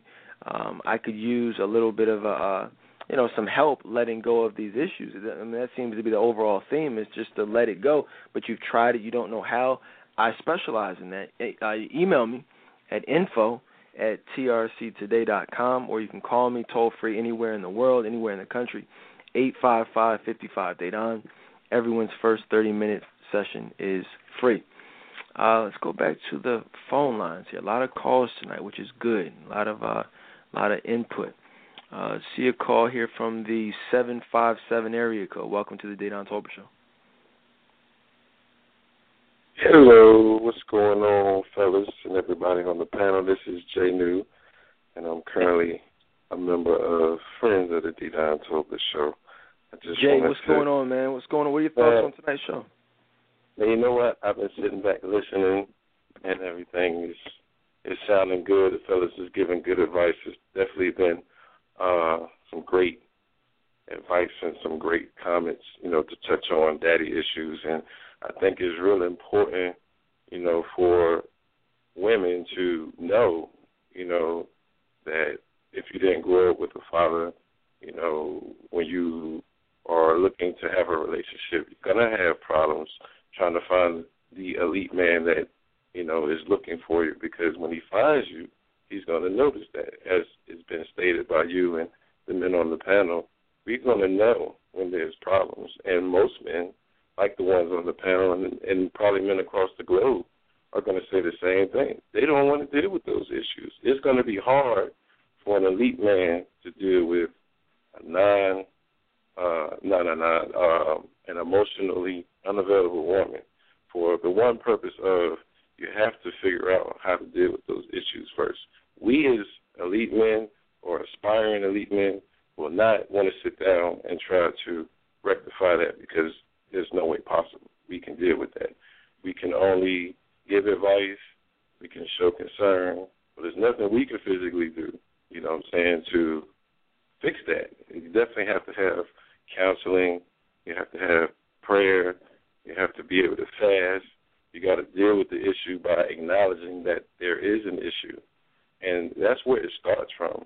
As when, as a woman, if you can put yourself in a position to look at it that way, that's step one to, you know, becoming uh, emotionally available for the elite man that is looking for that type of woman. He will find that type of woman in that type of woman if, you know, the woman step up and look at it that way and stop trying to point the blame and say, well, you know, even though I'm not altogether emotionally, I'm going to go out and still have a date, you know, or sit back and say, well, I'm happy being single. Who's happy being single? Men don't want to be single, and women definitely don't want to be single. So to fix that, you have to not bring all this baggage from the past, trying to, you know, paint this picture of a perfect future with a man who you think is going to be elite because you're not going to find it. It's not possible. It's not going to happen. And you know, listening to people on the panel, I just think that we need to continue to have these discussions, and the women need to continue to listen. Now, it's not all women. I'm not pointing the blame and saying well, it's the woman's fault. A lot of these men are just non-elite men, and they just don't. They might have daddy issues too. they might have not had the role models that you know they needed in their lives to be the uh, aspiring elite men that you know God wants them to be. So it's definitely issues on both ends.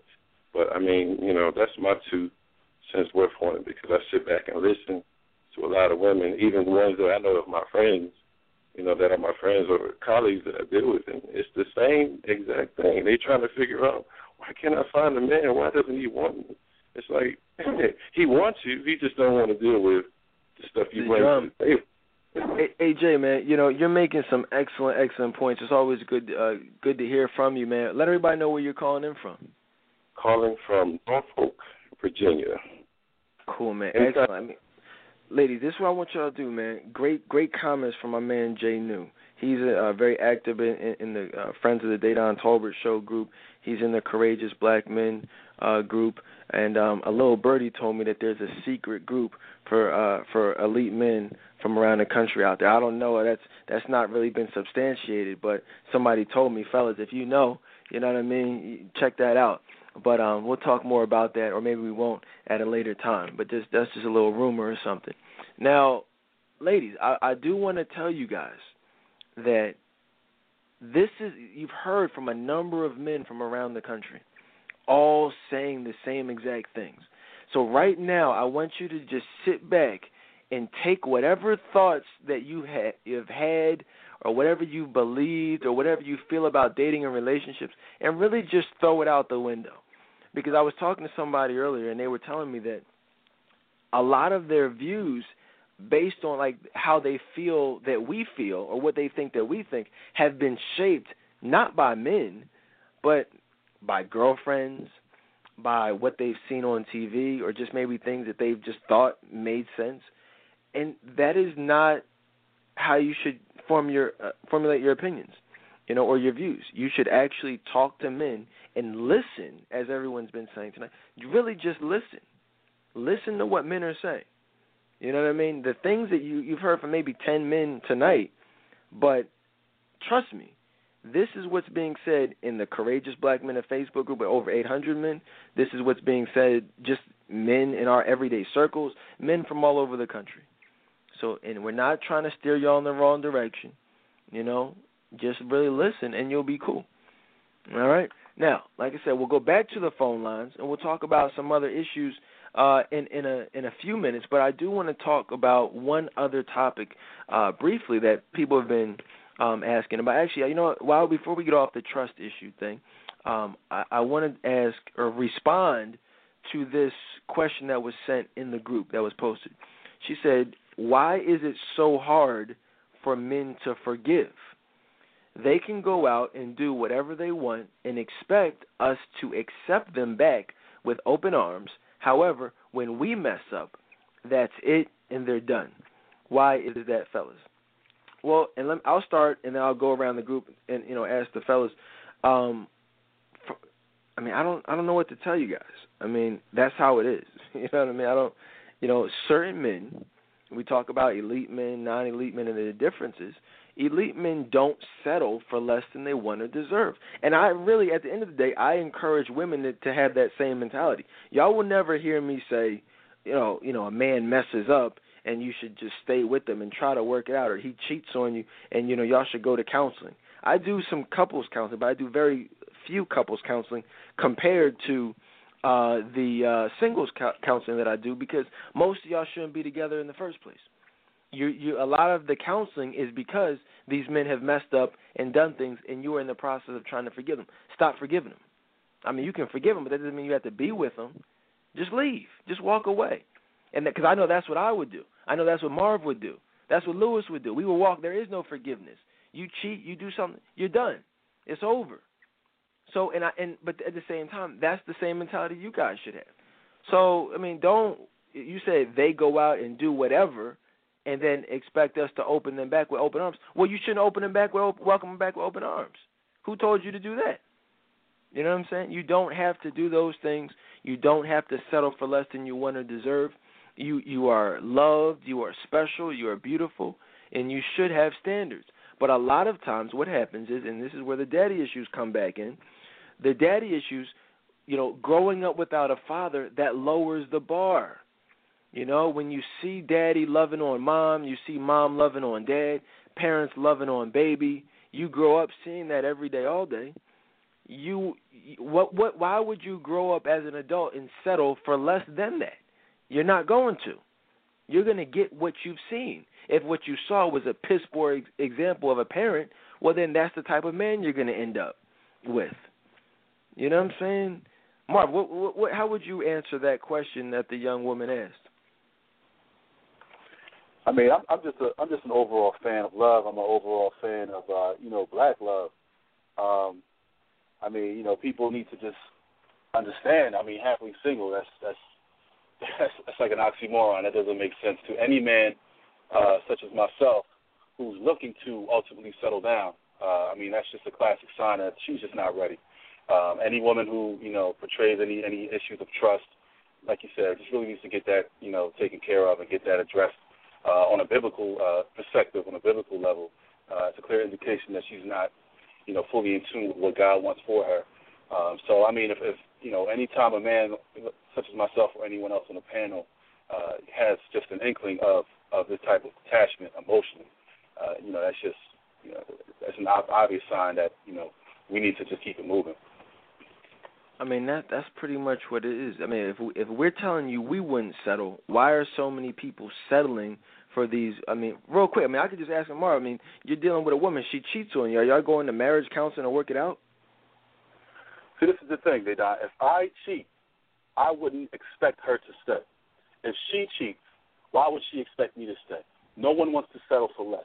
Uh, you know, I mean, I would. I mean, the person who I end up ultimately, you know, giving my heart to, uh, for me to turn around and cheat on that person, in my eyes, it doesn't make sense. If I if I cheat on you, that just means that either I wasn't, you know, hundred percent in tune. I wasn't into you. I didn't see you as wifey material.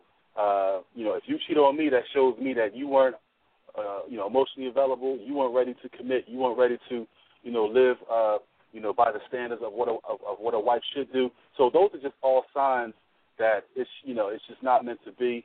Uh, this is not a, a, um, a relationship based on, uh, you know, based on spiritual principles. You know, that's just a clear indication that it's just time to move on.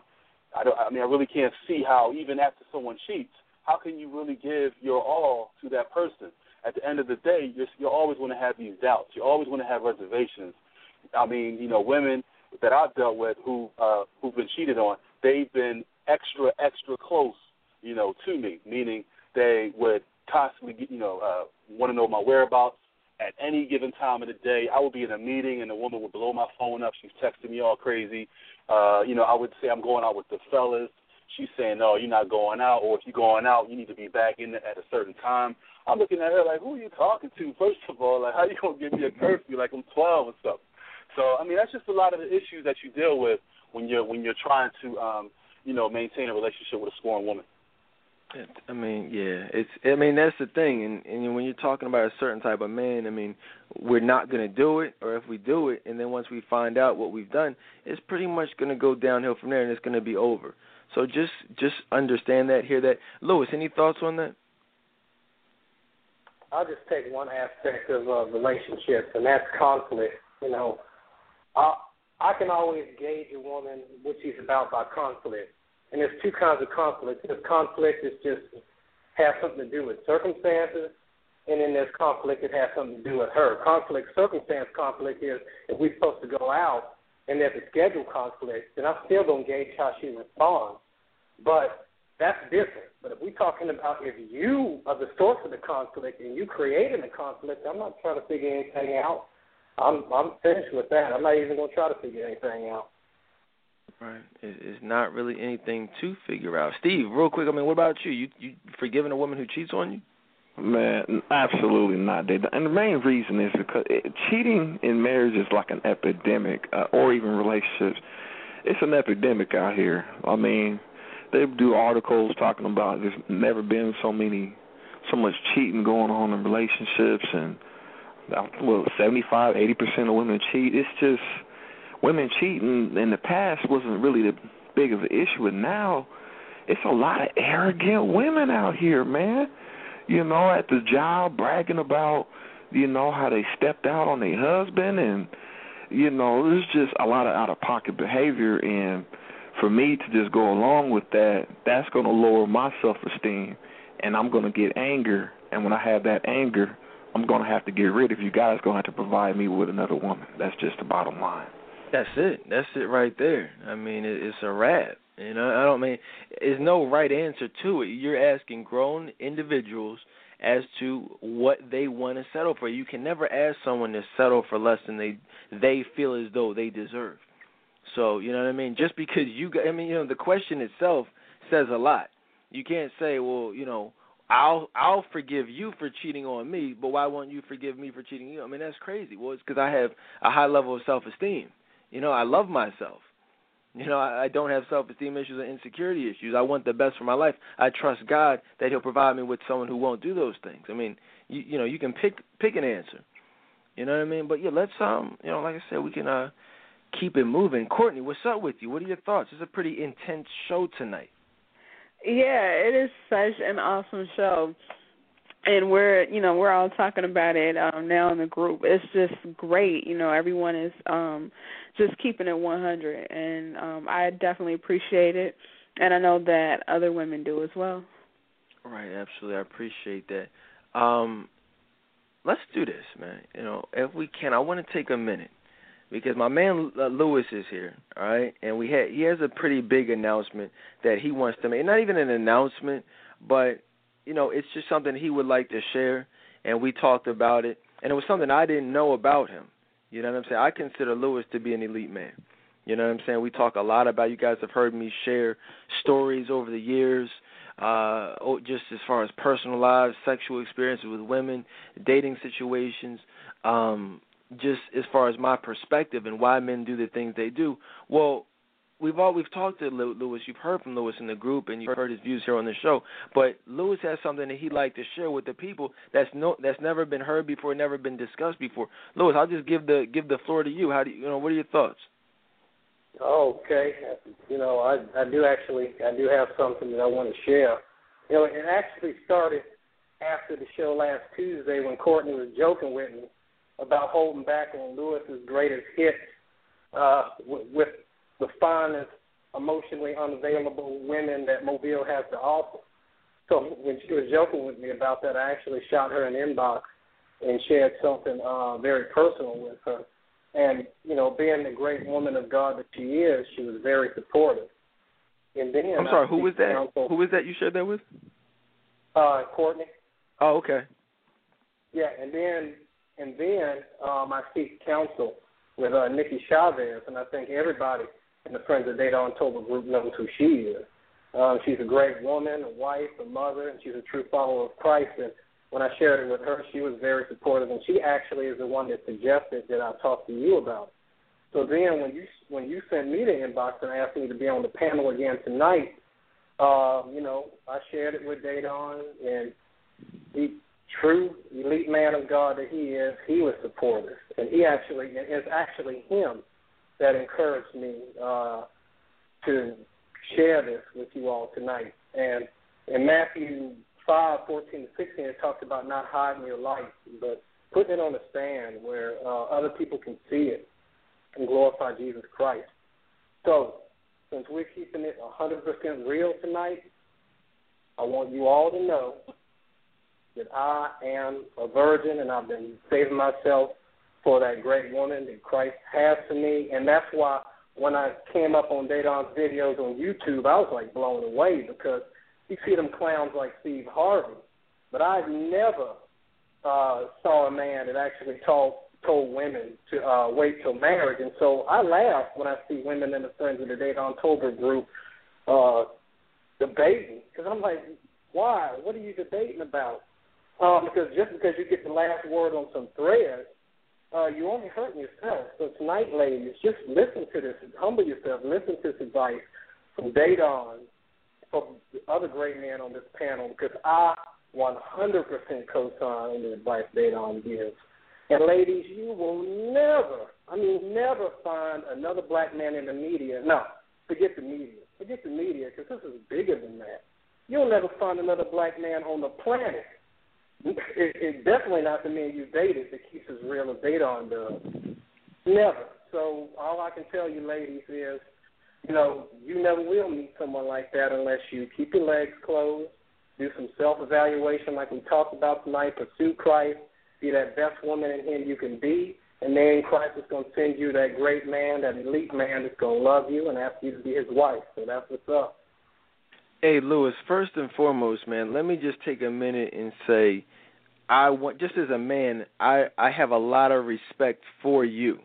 You know what I'm saying? You you have a lot. I mean, just being a man, a good brother out here, and you. I know what that comes with. I know what type of uh attention that comes with. I know what type of temptation that comes with, and to and you know just being down there in the South, you know, the, the just it's a different type of vibe down there, and to be able to resist that, man, it's, it's funny. I've never, I've never. First of all, let me just say this: I've never met a male virgin before, at all, ever, like period. I don't think I've not that I know of.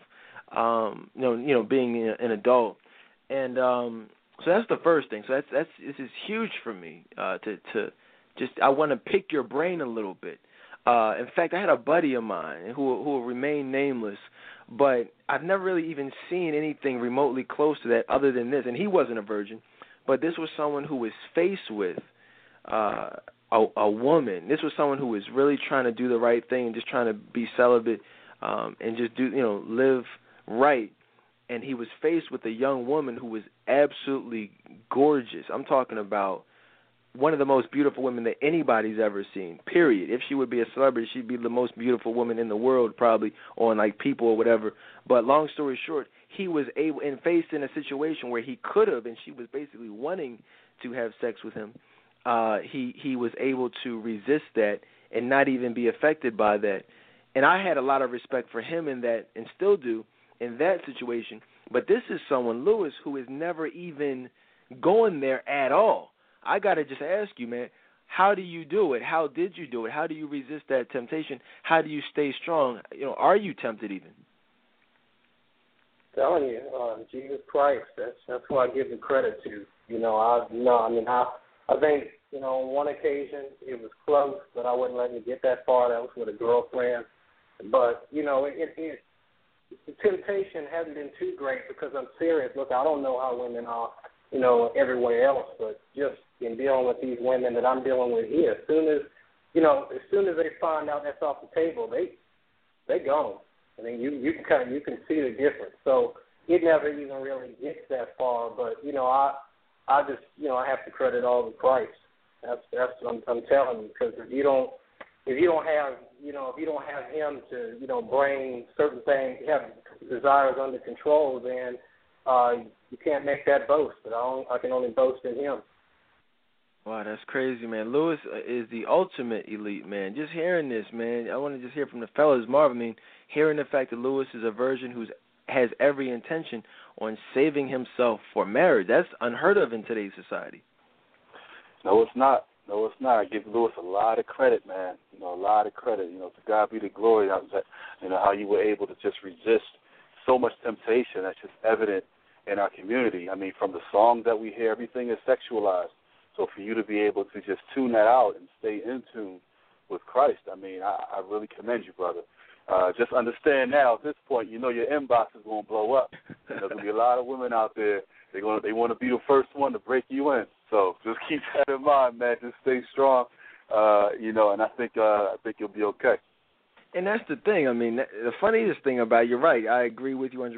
He's definitely gonna be getting a lot of inbox. But what Lewis may or may not realize is it's a lot of women out here that's already on Lewis. Like I was telling Lewis, like he doesn't realize. I see a lot of stuff. I talk to a lot of these women who will remain nameless, but at the same time, it's a lot of women who are secretly lusting. It's a lot of emo. Lewis is the source of a lot of women's emotional unavailability just off the strength of you know stalking his Facebook profile, checking him out, you know liking certain things, inboxes that already come through. So it's a lot of stuff that going on. But yeah, definitely good to hear from uh from Lewis, and I wanted to. Uh, sh- I'm glad that he was willing to share that very private um you know situation with with everybody really with the world so great great to hear from uh from Lewis Courtney as a woman does that give you a little bit of hope that that there are men out here who genuinely are living for Jesus and genuinely um you know willing to wait? Because you i mean most women don't even believe that. They feel like oh ain't no men out here willing to wait and da da da.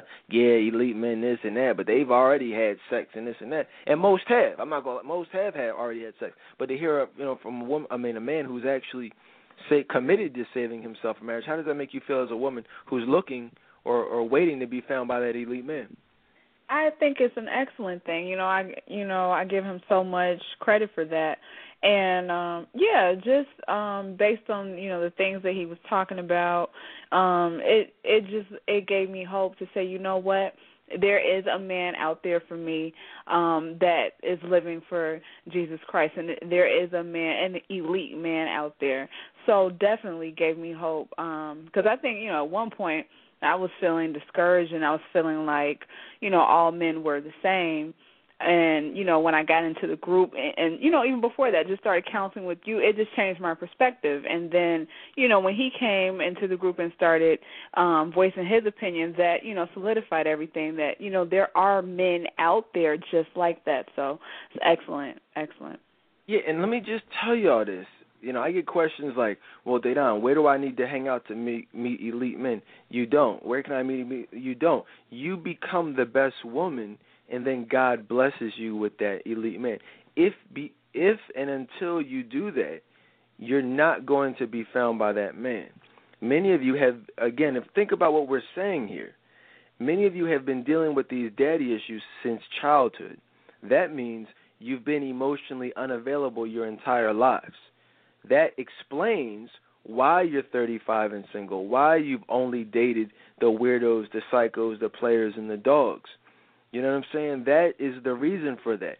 But once you start the process of eliminating those that hurt, that pain that goes all the way back to childhood, you know, a lot of you have developed layer upon layer upon layer of emotional unavailability, and we've got to work together to break all the layers down. Whether it's the father to your ex-boyfriend to your ex-fiance to the guy who raped you to guy, you know what I'm saying? It's like a lot of stuff, you know. But that's the good news is there is help out there. All right, check out the uh, website trctoday.com. Now, uh, let's go back to the phone lines though. A lot of this is a good show, definitely a good uh, informative show. Um, See some more calls here. See a call here on the line from the uh, 484 area code. Welcome to the Dedan Tolbert Show. 484 469? You there? Okay, no 46484. Uh, see a call here from the 202 area code. Welcome to the Dedan Tolbert Show. 202, are you there? All right, no 202. See a call here from the 205 area code. Welcome to Barbershop Talk Tuesdays. Hello? hey, oh, is this Hello? Latanya? Yes. What's going on with you, Latanya? What are your thoughts tonight? Oh my God! First, I mean, like, I um, I'm really enjoying the show tonight. Everybody got some good points, and it's like I've been there. Be- You've Yeah. been where? Oh, wait a like, minute. been- Wait a minute. You're a virgin too. yeah. That Lewis and Latanya, both virgins. When- you guys show me. You hold on one second, Latanya. You guys show me anywhere where you're gonna see two adult virgins on the same show. You know what I'm saying? This is back to back. This is crazy stuff. I didn't even realize that. What do you? How do? How do you stay strong, Latanya? Um, prayer, and then like like um prayer, surrounding myself with positive people, and then like like I would listen to my sister's stories about what they went through, and I'm like, okay, I want the opposite. Right. Right. You want it's how you do it. Lewis wants the opposite. You want the opposite of what everyone else is going through. I I mean I wish I could take back some of these ridiculous mistakes that I've made back in the day. I've had sex with a lot of women. You know what I mean? Like I told you, I'm the reason for a lot of uh emotional unavailability of the ladies out here. You understand that? And you know, and at the end of the day, trust me, Lewis, you're not missing out on anything. Marv will tell you, I'll tell you, it's not you know anything that it's that's special. A lot of times it's just going out, you know, bringing women back to the crib, you know, sex, uncomfortability, trying to figure out how you're going to get them out of there, trying to figure out how you're going to get out of their place to, you know, they want you to stay. And you know, it's just it's just all bad. You know what I mean? A lot of it is just no point. So, but yeah, I commend both of you definitely uh, keep up the good work with that and stay strong. Stay strong in the Lord.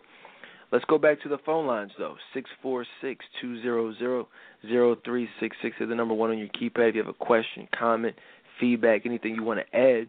Uh, in this last hour, we're going to make this last hour Ask Dedan Advice Hour. We're going to go straight to uh, these advice questions that have been sent in to me or posted in the group. But I do see another call here uh, from the 347 area code. Welcome to the Dedan Tolbert Show. Hi, Are you there? Hey, Hello? what's going on? Who's this? This is Safina. Oh, Safina, what's up with you? hey, um, I have I know I haven't called in for a while. I've been kind of MIA, but um, yeah, tonight is the first night that I'm tuning in um for a while, and I'm just enjoying it so much, and it's just so amazing to see, you know, positive, you know, black men that are so vocal and who are not afraid to tell us the truth. So I just commend all of you guys, and I have so much respect um, for all of you guys. I just want to say thank you. Well, you know? Let me just say thank you to you too, because see, it's it's interesting. The Dedan Tolbert show, or really, I should say the the Friends of the Dedan Tolbert show group, which is obviously an extension of this show. What we do is we bring the best of the best. We have like the best, I believe, we have some of the best men associated with this show. Period. Just the best men out there. You know what I'm saying? But at the same time, I believe that some of the best women, you know, are in the Friends of the Dedan Tolbert Show group. I mean, you got your Courtneys, you got your Safinas, you know, Latanya, who's obviously a virgin, even like Lakita and and uh, Lynetta, eh, you know, and I don't want to just point people out, you know, because I know I can't name everybody, but there really are some truly, truly great women um who who's I'm talking about I'm not talking about looks or anything like that, although, you know, some attractive women. I'm talking more so about personality, humility, you know, and, and, and I gotta just tell you, I gotta be honest with you, Safina. I mean, that's the thing. I we keep it real here on this show, and you were actually the talk of uh, like a, your name comes up a lot amongst men associated with the group just for being a very cool woman. You know what I'm saying? Just being one of those cool chicks, like like people. I'm not. I'm not. Going, I keep it real. You know what I mean? Like men hit me up, like, yo, what's up with Safina? You know what I mean? Because you're the type of woman who stands out that would make a man say, you know what? Hmm. Yeah, you know what's up? That, that's somebody I might like to, you know, get to know, or you know, and I, you know, I, I kind of stay. I'm not into the matchmaking thing, but you feel what I'm saying? How does how does hearing stuff like that make you feel? Uh, well, it's very flattering. so thank you. But um, I mean, it's not like I said. I'm not even trying to be deep. I'm not even trying to, you know, be be spiritual. But it really isn't me. It's just you know God in me who's just changing me from the inside out. And you know, that's kind of what I try to, you know, tell women that when you have God on the inside of you, it will change not only, you know, the deep personal, deep rooted issues, but it will reflect on your personality, on the way you carry yourself, you know, the way you, you associate with men, the way you associate with people in general. So like I said, it's very flattering and I and, you know, thank you guys, but it's just all God and me who who's just, you know, reflecting that. So you know, and Safina, and it's great to hear from you. And I'm just gonna take it one step further. And I don't want you, I want you to like log off or turn, cause I don't want your head to get all big. But I do want to tell you this and, and tell everybody this because it's very important to, to for women to understand. If you guys remember, I had one of my buddies on. I did a special on the absence of strong black men in the church. I had my buddy Osho on, and who's a married man. We go all the way back, you know, to you know uh, high school and he was basically on the show telling what he looked for and what he saw in his wife and what attracted him to her and the number one thing that he said was that about her was that she was on fire and is on fire for God. And that I don't know how else to say it so that y'all can understand what I'm saying to y'all, but that is what men look for as far as a wife.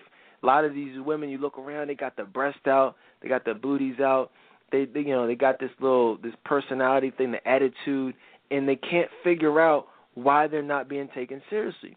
But I'm telling you, I'm not trying to hype her up, but I'm, and I'm not even telling it like like to the magnitude that it really is. A lot of men really do uh are really interested in Safina.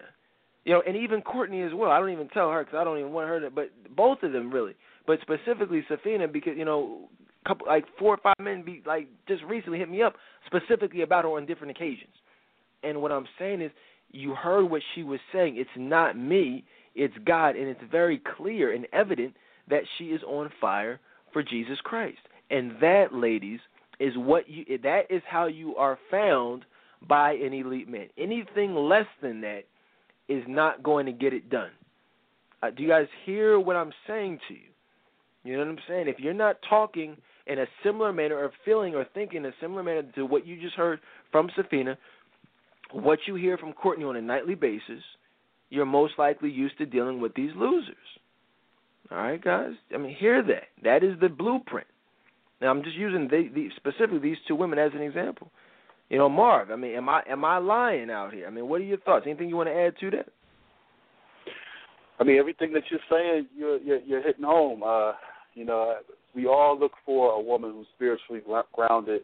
You know, when it comes to long term, uh, you know, women like Safina, Courtney, and you know a lot of other women, um, you could just tell by their posts. You could tell by their their statuses that you know, you know that they're in tune. They they know the deal when it comes to you know having what what the importance of having a relationship with Christ is. And you know, a man in my position, I can honestly say, you know, that I am not on the level of where Safina and Courtney are from a religious standpoint, from a spiritual standpoint. So therefore, I, I would want to have a woman in my life who's there, you know, who, who's, who's who's grounded and who could, you know, get me to that level. Um, I mean, I that that's just a sign that just lets me know, you know, I, I have a I have a lot of work to do in regards to building my relationship because um, uh, with Christ because I could just see it, it's just so evident um, in certain women on on the uh, in the in the uh, in the group. You guys have really heard from the best of the best, man. You got my man Lewis here. You know what I mean? You, no one would disagree that he's a great guy. You know what I'm saying? Safina, you just heard one of the best of the best women. I mean, I don't know what else to tell you guys. You know what I'm saying? This is this is where if you're a man, that's where you want to be. A woman, something to shoot for, and and that's just what it is.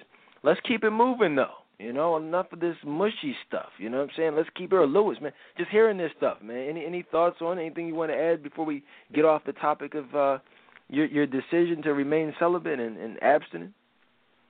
I 100% co-sign on what you said about Jesus Christ because Courtney and Safina, the the thing I like about their posts are is they keep it real, but it's it's grounded in Christ. And like you all were saying, and if if I met a woman, she could have PhD, masters, uh, she can be an 11 on a scale of one to 10. But if if she don't have a relationship with Christ and it's not there, I'll have to keep it moving. So I completely agree with you. That is that is that is what elite men look for. They love that relationship with Christ. I don't know what else to tell y'all, man. Now look, check this out. We're gonna spice it up a little bit, all right? And I see some more calls. We'll take more calls in a little bit. But if you guys are in the uh Oh, what the heck? We'll take some calls now since there seem to be. And if I see another call here real quick from the 386, then we're going to do a couple easy advice questions. Welcome to Barbershop Talk. Hey, what's up, Big Don? Hey, what's going on, man? Who's this? Uh, this is Stan from Florida. Oh, Stan, what's going on, man? Oh, uh, man, I'm just enjoying the show, man. It's, uh, you guys are doing a great job tonight. And uh, I'm just calling in just to, you know, talk to Lewis, man, just to give him props. You know, I'm really inspired just hearing that from him, just him being a virgin.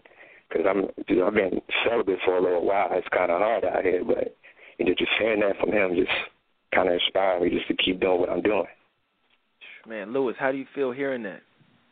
Oh, oh man, I appreciate you sharing that with me. You know, just knowing that, uh, you know, sharing this testimony is is you know is causing other people, you know, to to feel good about you know their decision to be celibate. You know, thank you. You really you hey you said I encourage you, but you what you just said encouraged me. So I appreciate it and, and just keep it going, keep it going.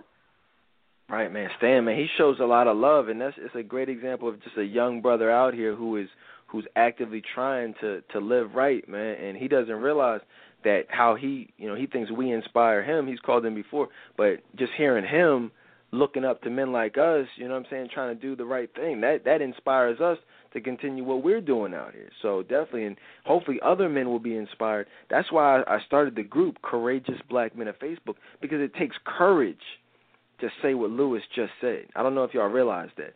Back in the day, I'll just be t- share a real story with y'all.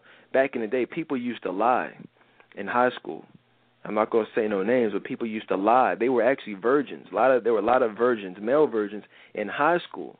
You know what I'm saying? I was one of them actually, uh, who who used to lie. You know what I'm saying about what they had done sexually. You know what I'm saying? Just because it was considered taboo. You know, to you you weren't cool if you were hitting something, as it was referred to back then. You know what I mean? But but to hear, I mean, that was high school. So uh, you know you can only imagine you know how men would. It's funny because things change as you get older. Back then, it was uncool to be a virgin. Now everybody's giving Lewis props. Lewis is the coolest guy on the planet right now for that decision. This is crazy stuff right here. But this is what I want to do. We'll take more calls, uh, but I want to read something. Like I said, I want to spice it up a little bit.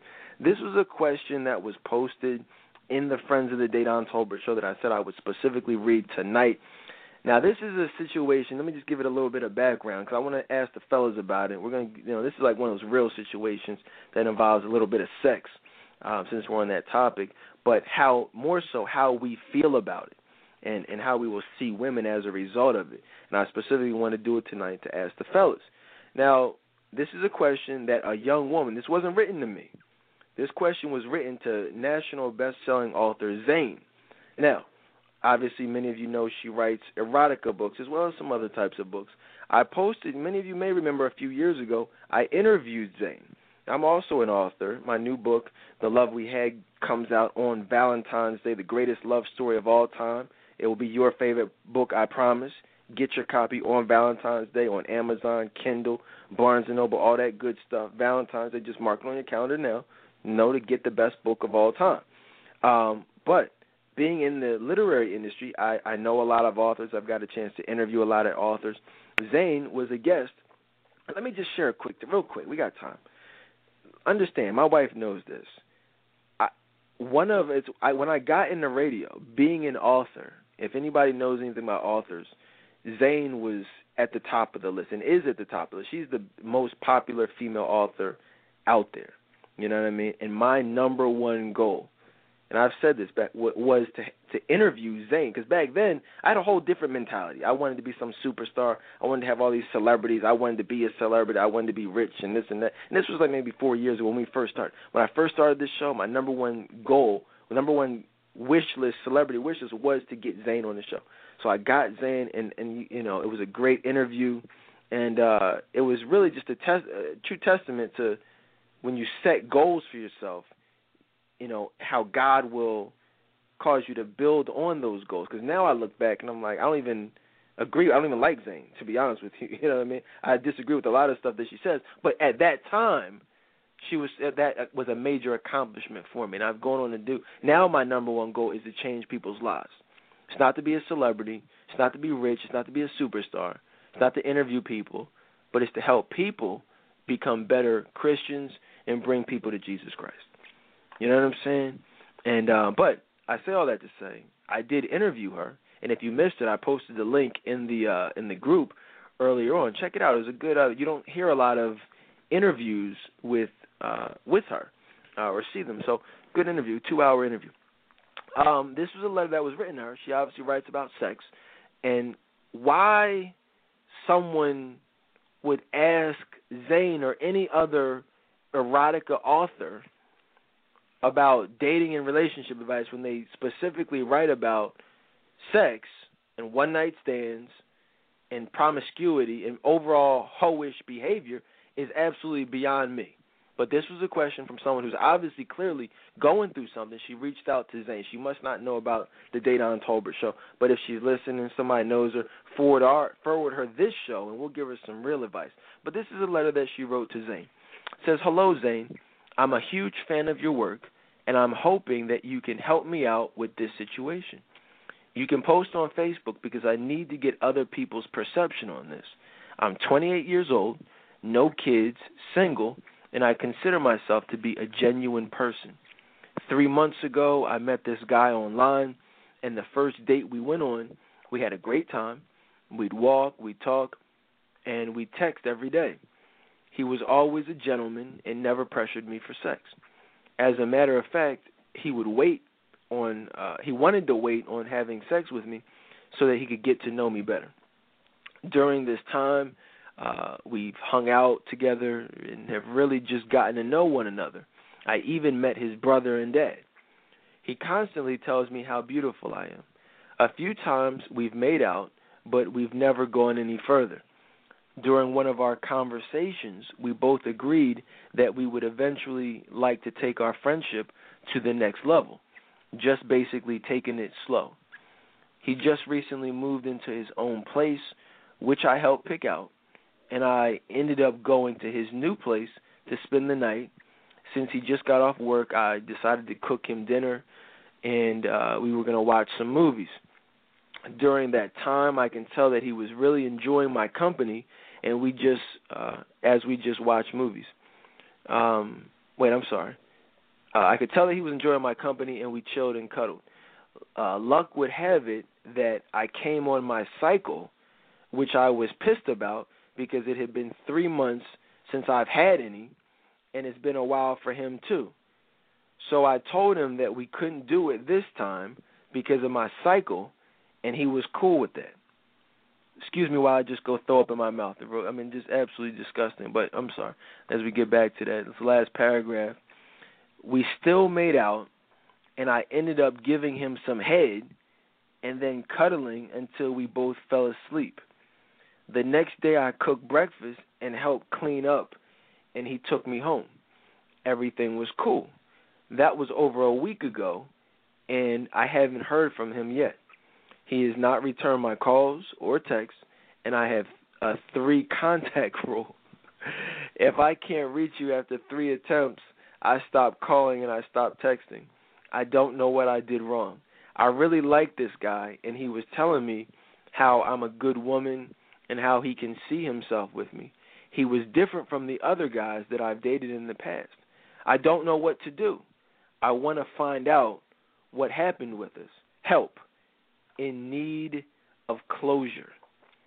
And this is just absolutely it's an interesting question. It's it's an interesting question, um, which is a very we've gotten a lot of questions similar to this, but Zane actually responded to this young woman's question with with some absolutely horrible, horrible advice and it's really it's I guess with the, with me, I take this I take what I do very seriously, and I know and you know that the only relationship advice that is going to last, the only relationship advice that is right, that will help you, is advice that comes from a biblical perspective. Anything outside of that is going to steer you in the wrong direction. So it, it really it, it frustrates me when I hear people like Steve Harvey giving relationship advice not from a biblical perspective, that is ser- seriously and significantly hurting women. And then we hear, you know, on a regular basis, women like Zane also giving very detrimental advice to women in these very uh very situations. So what I want to do is I want to talk about it, hear from the fellas. I want to read to you what a little bit of I may not read it all, but some of the advice that Zane gave to this young woman. First of all, let me go to Courtney. Courtney, hearing that letter, what are your thoughts on it? What, what's going on here in this situation from a female standpoint? Um, it just you know, just looking at it, um, I, I see where she's coming from. As crazy as you know her thinking is and her mentality um, is, you know, she wanted it um, to work out, and she thought that you know she could you know, go this time with all this time without having sex with the man and him take her seriously. And and that can happen, but something tells me she was probably giving off sexual vibes or something like that. And the man just was not feeling her at all and he wasn't trying to wait and especially when she told him you know she was on his cycle he just gave up he was like forget it you're not even worth it and a lot of us will do that. We'll play those games with men. We'll say, "No, I don't want to have sex just, you know, just yet. You know, I want to wait." And we think that that makes us look um, you know, that we'll be more respected. But meanwhile, we're flirting and doing all this extra stuff. So the man isn't going to take us seriously. It's crazy. Yeah. Um it, it's. I'm trying to find the uh the freaking thread uh, as as the fellas talk maybe I'll be able to find it in the group cuz I I do want to read somebody posted in there what what um what Zane actually responded back. Well, I'll find it and we'll I'll read you a couple of her responses. Absolutely ridiculous. Courtney nailed it, but it's it's just very interesting how sell how how just totally off many women are as to they try to think like men and they never get it right. Never. You know what I mean? That's how ludicrous that whole concept is.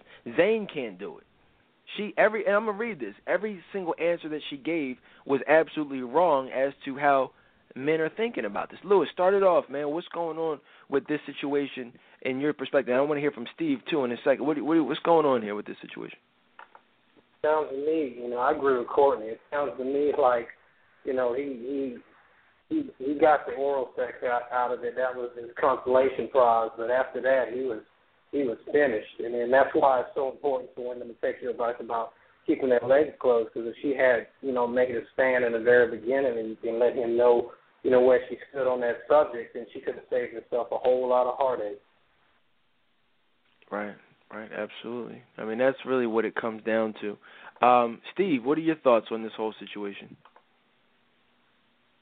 Uh, basically, see, uh, the uh, the root of the law of this: is people think a lot of people think they're smarter than the devil. Unfortunately, the devil's been around thousands of years. The super OG. He knows who's compatible. He knows who's not compatible. So when you when you you're giving this guy some head and and this and that, you're completely vulnerable. You're you're, you're completely vulnerable now to the game. And and when you play the game, then you complain about the consequences the, the of the, of the of the game. So if you're going to play the game, accept the consequences. Just like if I go out and get a stripper pregnant, my my my mother's going to blame me. She's going to like it's your fault. Well, the same thing with the women. If you play the game, you ha- then you have to deal with the consequences. Unfortunately, they don't. A lot of people, women, don't want to deal with the consequences. But the devil is real. Um, I'm, people need to. A lot of people think the devil is just some fictional character. He's real, and he knows the game.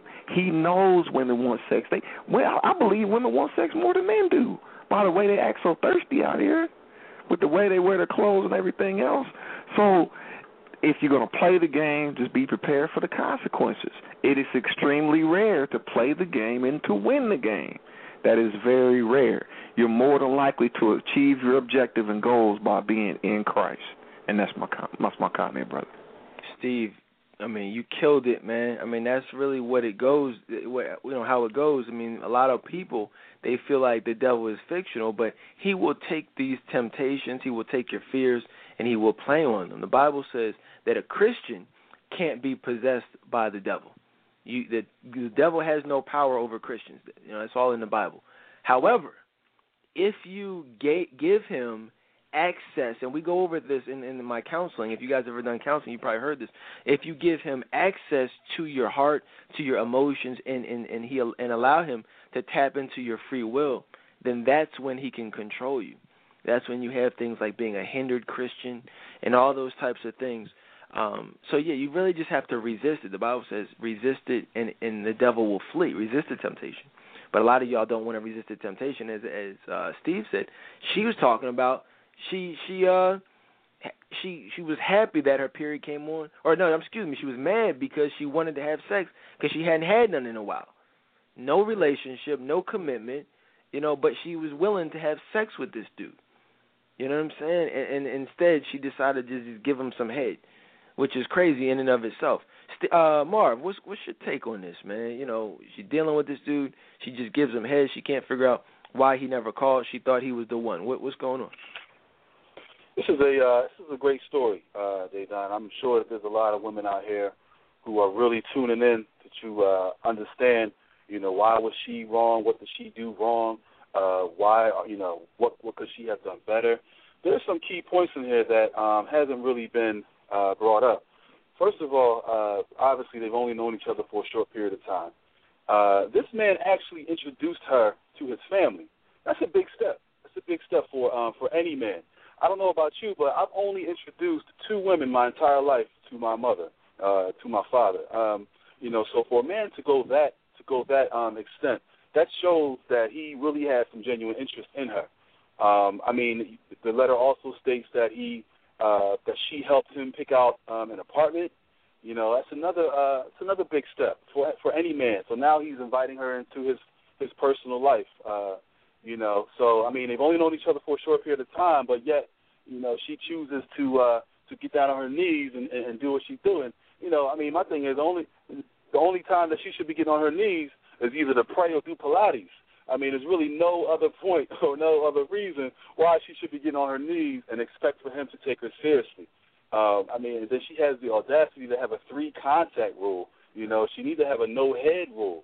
Um, I mean, it's just a lot of strikes that that that she did, and uh, ultimately cost her you know, the opportunity of, of possibly finding a good guy and an elite man. Yeah, absolutely, man. I agree with a lot of things, and I'll just offer, a, I mean, just about everything you said. But one thing you got to keep in mind too that a lot of and I, I I'm with you. Like very few women have met my mom. Very few women have met my dad. You know, and we've we've you know have very few women have been in my house. Probably maybe six, including my wife. You know what I'm saying? Or my parents' house. But a lot of that's how we were brought up though. In today's society, this is a different society where a lot of women are thinking, "Oh my god, I met his mom, I met his dad, or I met his brother or whatever." When in the reality is, you know, dudes are doing that now, but it doesn't have the same weight or carry the same weight that it did back when we were coming up. Back in the day, you didn't do that, but now I hear a lot of that. It's like these dudes don't care because if you look at people like Little Scrappy, you know what I'm saying? He, I mean, his mom is a pimp. So you know, him bringing a, a chick home to her is nothing. You know, he has no relationship with his father. So I mean, a lot of these dudes don't really. It's not the same thing, and a lot of women are giving themselves a false sense of security, thinking, "Oh yeah, I met his mom, or I met his dad, or you know, I met his friends." Well, he could have been like, "Yo, I'm, yeah, this this chick I'm knocking off." You know, back in the day, if you met my friends, that meant something because all my all these women didn't meet my friends. You, you had to be somebody special to be brought around the fellas and so, but now it's just like, you know, it doesn't even matter. But that's the only thing I would say to that. But I agree with you. Nor back in the day, you know, that was a huge stepping stone. But everything else, Marv hit the nail right on the head. I mean, no, I mean, I agree 100%. I mean, you, you can't give somebody head and expect it to turn out, uh, you know, turn out the way you want it to. You can't have sex with these men and expect it to turn out you got to understand, ladies, we as men, we're looking for women who don't do those things. You know, those are the things that we really don't like for you to do. You know what I'm saying? Those are the things that, yeah, we'll try to have sex with you, but once you give in, the moment you do, we see you differently. Not saying that, we're not really just the moment you do. I'm talking about the moment we ejaculate. The moment it's over, we immediately start hating you. We start looking at you as disgusting. If you were an eight before, you after you've had sex with us, you've now are being looked at as a five. Marvin, am I am I lying when I say that? The numbers drastically drop. You know, um, uh, you know, once that act is is is, is done. Um, I mean, you know, we it's like we we we, we test you, we test women. Um, you know, obviously we don't want them to to to to follow through with it. I mean, that'll be a sign that she has, you know, willpower, that she's strong-minded, and at the end of the day, we actually respect that. But you know, for a woman to give in so easily, again, my my immediate uh, uh, thought would be, well, if it was so easy for me, it had to have been easy for the next man. I mean, that's that's what we as men are thinking about. That's what runs through our minds, ladies. Is you know who who else has has has hit that? You know what I'm saying? Who what else have you done? You know, because at the end of the day, if you are not uh, respecting your body, it's pretty it's pretty unrealistic for you to be able to uh, expect us to respect you. You know what I mean? If that makes sense.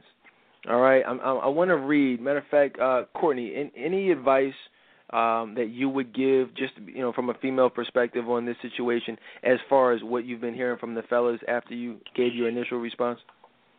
Um, she just needs to um you know, stop playing those kind of games. You know, you can't you can't do things like that. And um so I mean I don't know what to really say. I mean she needs to change her ways, she needs to fix her mentality. And that whole three contact rule that's so silly. Like he doesn't care about you. Like seriously, think about what kind of issues are you struggling with to the point where you feel like you have to play these kind of games with men. It'll only get you dogged. Yeah, and if I could just add and piggyback onto that, I don't see that's the thing. That kind of goes back to the tolerance level between men and women. I don't have a three anything rule. If I call Courtney and Courtney doesn't answer the call and I leave a message, "Hey Courtney, what's up? This is Dedan. I'm just giving you a call. Check you out real quick." I'm not. I mean, I'm talking about if we were dating. If it was like a dating, if it was a friend, I mean, you know, whatever. But I'm probably not even a friend. I'll be honest with you. I just don't do that. If I call you and leave you a message, the next time we talk will be when you call me back. You know what I'm saying? A lot of times, like if I if if this is a situation where I'm dating somebody, I will call. Maybe a lot of times I I even stop calling these chicks. I just wait for them to call me. You know what I'm saying? But if I did call, I would leave a message, make sure I left them. Hey, give me a call back and a lot of times I would delete the number right after that. You know what I'm saying? Because it just in the in the event that they didn't call back, they were out the phone. It was a rat. So they would call back. I'm like, who's this? Oh, what you? Who's this? What you mean? Who's this? What you deleted my number? Yeah, I deleted your number. You know what I mean? So, what, matter of fact, so who is this? It's Tamika. Like, oh, okay, cool. What's up? What's going on? You know what I mean? I mean, Mark, I already know you. You can relate to that. Absolutely. Um, you know, I was never really the type of guy to uh, to to collect the number from the girl. I would uh, I would give the number, my number, to her, and I would just sit back and just wait for her to call. Um, I mean, that was just a clear indication um, of her interest. You know, uh, you know, I would I would give her the number, and she called me back. That shows that she was interested. Um, for me to to have to constantly call her back, uh, leave a message, and then call her back, that's just a sign that I'm chasing something that doesn't need to be caught. Um, you know, so I mean, if a woman is interested, she's going to make herself available. She's going to call you back. It's, there is no game. There is no three contact rule. You know, if you called her on, if, if you left a message on a Monday, you know, and say, look, call me back tonight or whatever. Let's get together.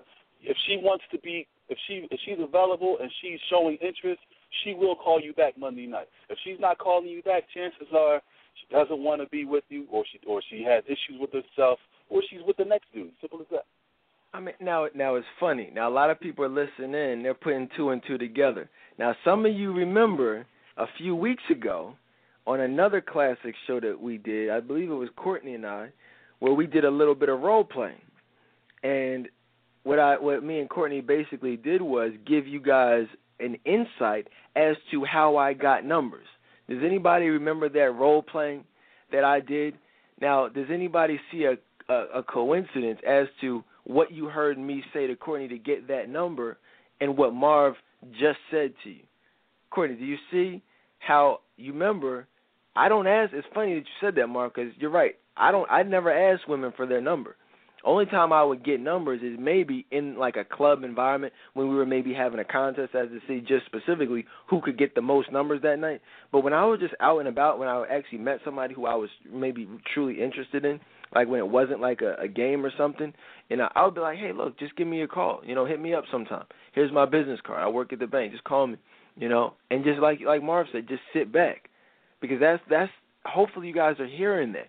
Men like Marv, men like myself, men like the Lewises, Steves of the world, we're not pressed.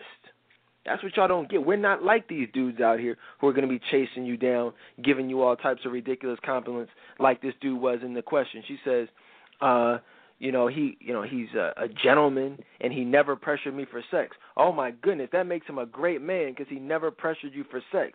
Let's, you know what i'm saying? Like what kind of man is so what? He's not supposed to pressure you for sex.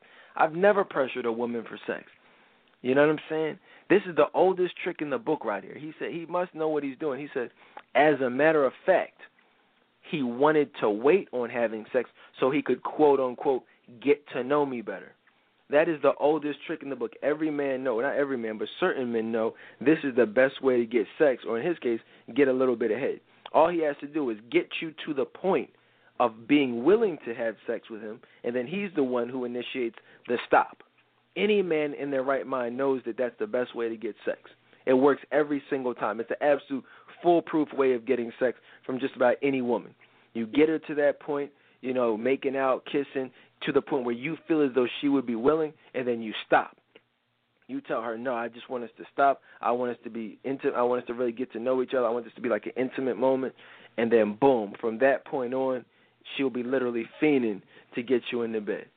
You know what I'm saying, Courtney? We've discussed that little scenario. Is that something that that may have worked back in the day on you, at, at, in your emotionally unavailable days? Yeah, man. I used to hear that. Um, definitely, definitely. And yeah, you're right. Like we do fall for it. Like we think like, "Oh, that's so sweet. He wants to wait. That means he really likes me." So that means I'm going to be a little bit more comfortable and not have a problem having sex with him. Like soon after that interaction, like you're actually having sex with that man like a week later or you right, know what yeah, I mean? Exactly. Yeah, it's like a week later, and, and, or maybe if depending on the guy, he might even make you wait. See, a lot of women say, "Well, I'm gonna make him wait 90 days." Y'all don't understand who y'all are talking to. Men like Marv, men like myself, we used to make women wait 90 days to have sex with. We used to have them fiending for 90 days, begging, calling. So when you gonna let me spend some time with you? When you gonna let me see you? You, are, I mean, you must be pretty busy. You all, you ain't got no time for nobody. How come I can't see? What I gotta make an appointment? Yep you know, I mean, keep, I mean, keep it real with the ladies, and you know all about that that that that, that trick, I'm sure. hey, yo, that's that advanced game right there. That's right. that that's that PhD game right there, man. Um, you know, and I would take it a step further. Like I would always, like you said, I would always appear to be busy. Um, I would even, you know, let the woman know, you know, while I'm holding out, you know, that I am that I'm going out with other women, just to let her know, you know, that you know you ain't the only one. Like I have I have options, and I would let that be known. So you know, I would I would have a conversation with a young lady, and then I would just immediately cut her off and just say, well, look, I don't mean to hold you up, you know, but I really got to get going. You know, it's this uh, it's this young lady that um, you know, I'm going to be taking out or whatever. But look, let's get together tomorrow, and we can do what we do. And I'll just hang up. And I'm, you know, and in her mind, she's like, wow, this man must be a good catch because you know there's other women that are, uh, you know, that are in his life. Man, I'm laughing over here, man, because it's it's it's so refreshing just to be able to finally meet men who can relate, you know what I'm saying, to to me, you know, and the things that I've done and how I did it. And that's just kind of if there's anyone who listens is like, wow, man, I can't, you know, I'm I'm hearing this, maybe this is just him, this is what he this is just men in general. It just so happens that there are very few men like us sprinkled around the country who are willing to tell you guys these things. There are all types of men out there who can relate, but very few men like Marv, like Lewis, like Steve are actively willing to share this information.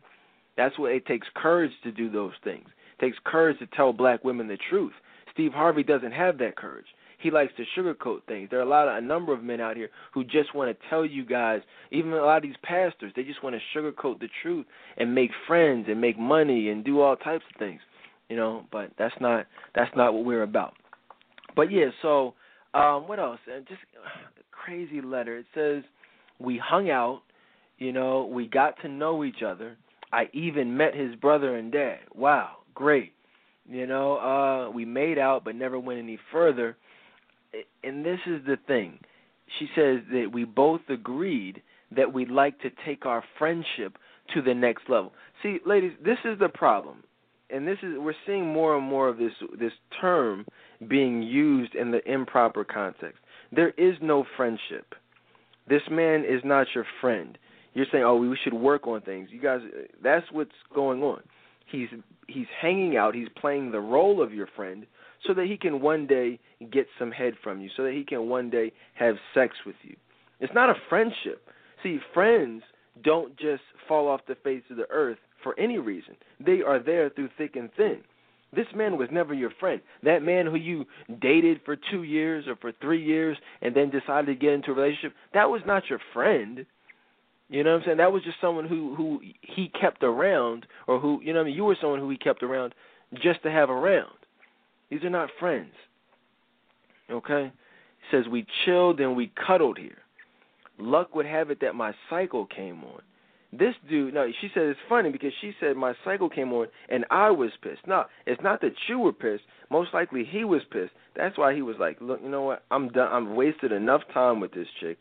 I'm just gonna get some head, ejaculate in her mouth, and then keep it moving and never call her herself. And this, let me, if I can just take another step, you know, since we're keeping it real tonight, a lot of you ladies, you don't understand the the the thought process behind us not calling you back. That's what y'all don't get. You think we just don't call because we're assholes. You know what I'm saying? We're bastards. We're un- insensitive pigs. No, that's not it. I mean, let's just, if I can be real, this man wanted to have sex with you, and I'm gonna be very explicit here. You know what I'm saying? We're all kids are asleep. We're all adults here. He wanted to have sex, so clearly he was horny. So he said, you know what? I'm gonna get this. You know what I'm saying? This nut off one way or the other. You got to give me some head. So he, you give him head. So he's gonna he's gonna finish. You know, if you're giving him head, we both we all know what happened in that situation. If you guys missed my show on how uh, how God probably the realest show in the history of this show uh, on on Exodus 23, how God views whorish behavior, you know, and what some of these prostitutes did in the Old Testament, and how God viewed them and, and punished them as a result. You need to go back and listen to the archives of that show. But he basically ejaculated all all in her mouth. Ladies, once you allow yourself to be disrespected like that, to allow a man who isn't even your husband, isn't even your boyfriend, is nobody to you. You do these freaky things, whether it's sex, you're riding the crap out of him, jack, you know, him, you know, making a target out of your tat, your uh, your tramp stamp on the lower back. You know, all of those things that these men are doing with you that you think are turning him on, they are the exact reason that he is now disgusted by you and wants nothing more to do with you. This man ejaculated in her mouth, and then he immediately deleted her number out the phone, never to hear from her again. That's what happened. That's the, I, I promise you that's what happened. Steve, am I? I mean, am I keeping it real for the ladies? Uh, I may be keeping it too real. yeah, man. Casualties of the game. The game remains the same. That's what I'm saying, ladies. You have to change. You have to change. It's just the it's just the game. That's all it is. And and the, and the crazy thing about it is They'll be like, "Oh, black men dogged me out." You allowed him to do that. You know what I mean? And then, and you, like you said, not a boyfriend, not even he didn't he didn't probably even trick any money off on her. Probably didn't even, you know, really go out with her, and she's doing all these activities.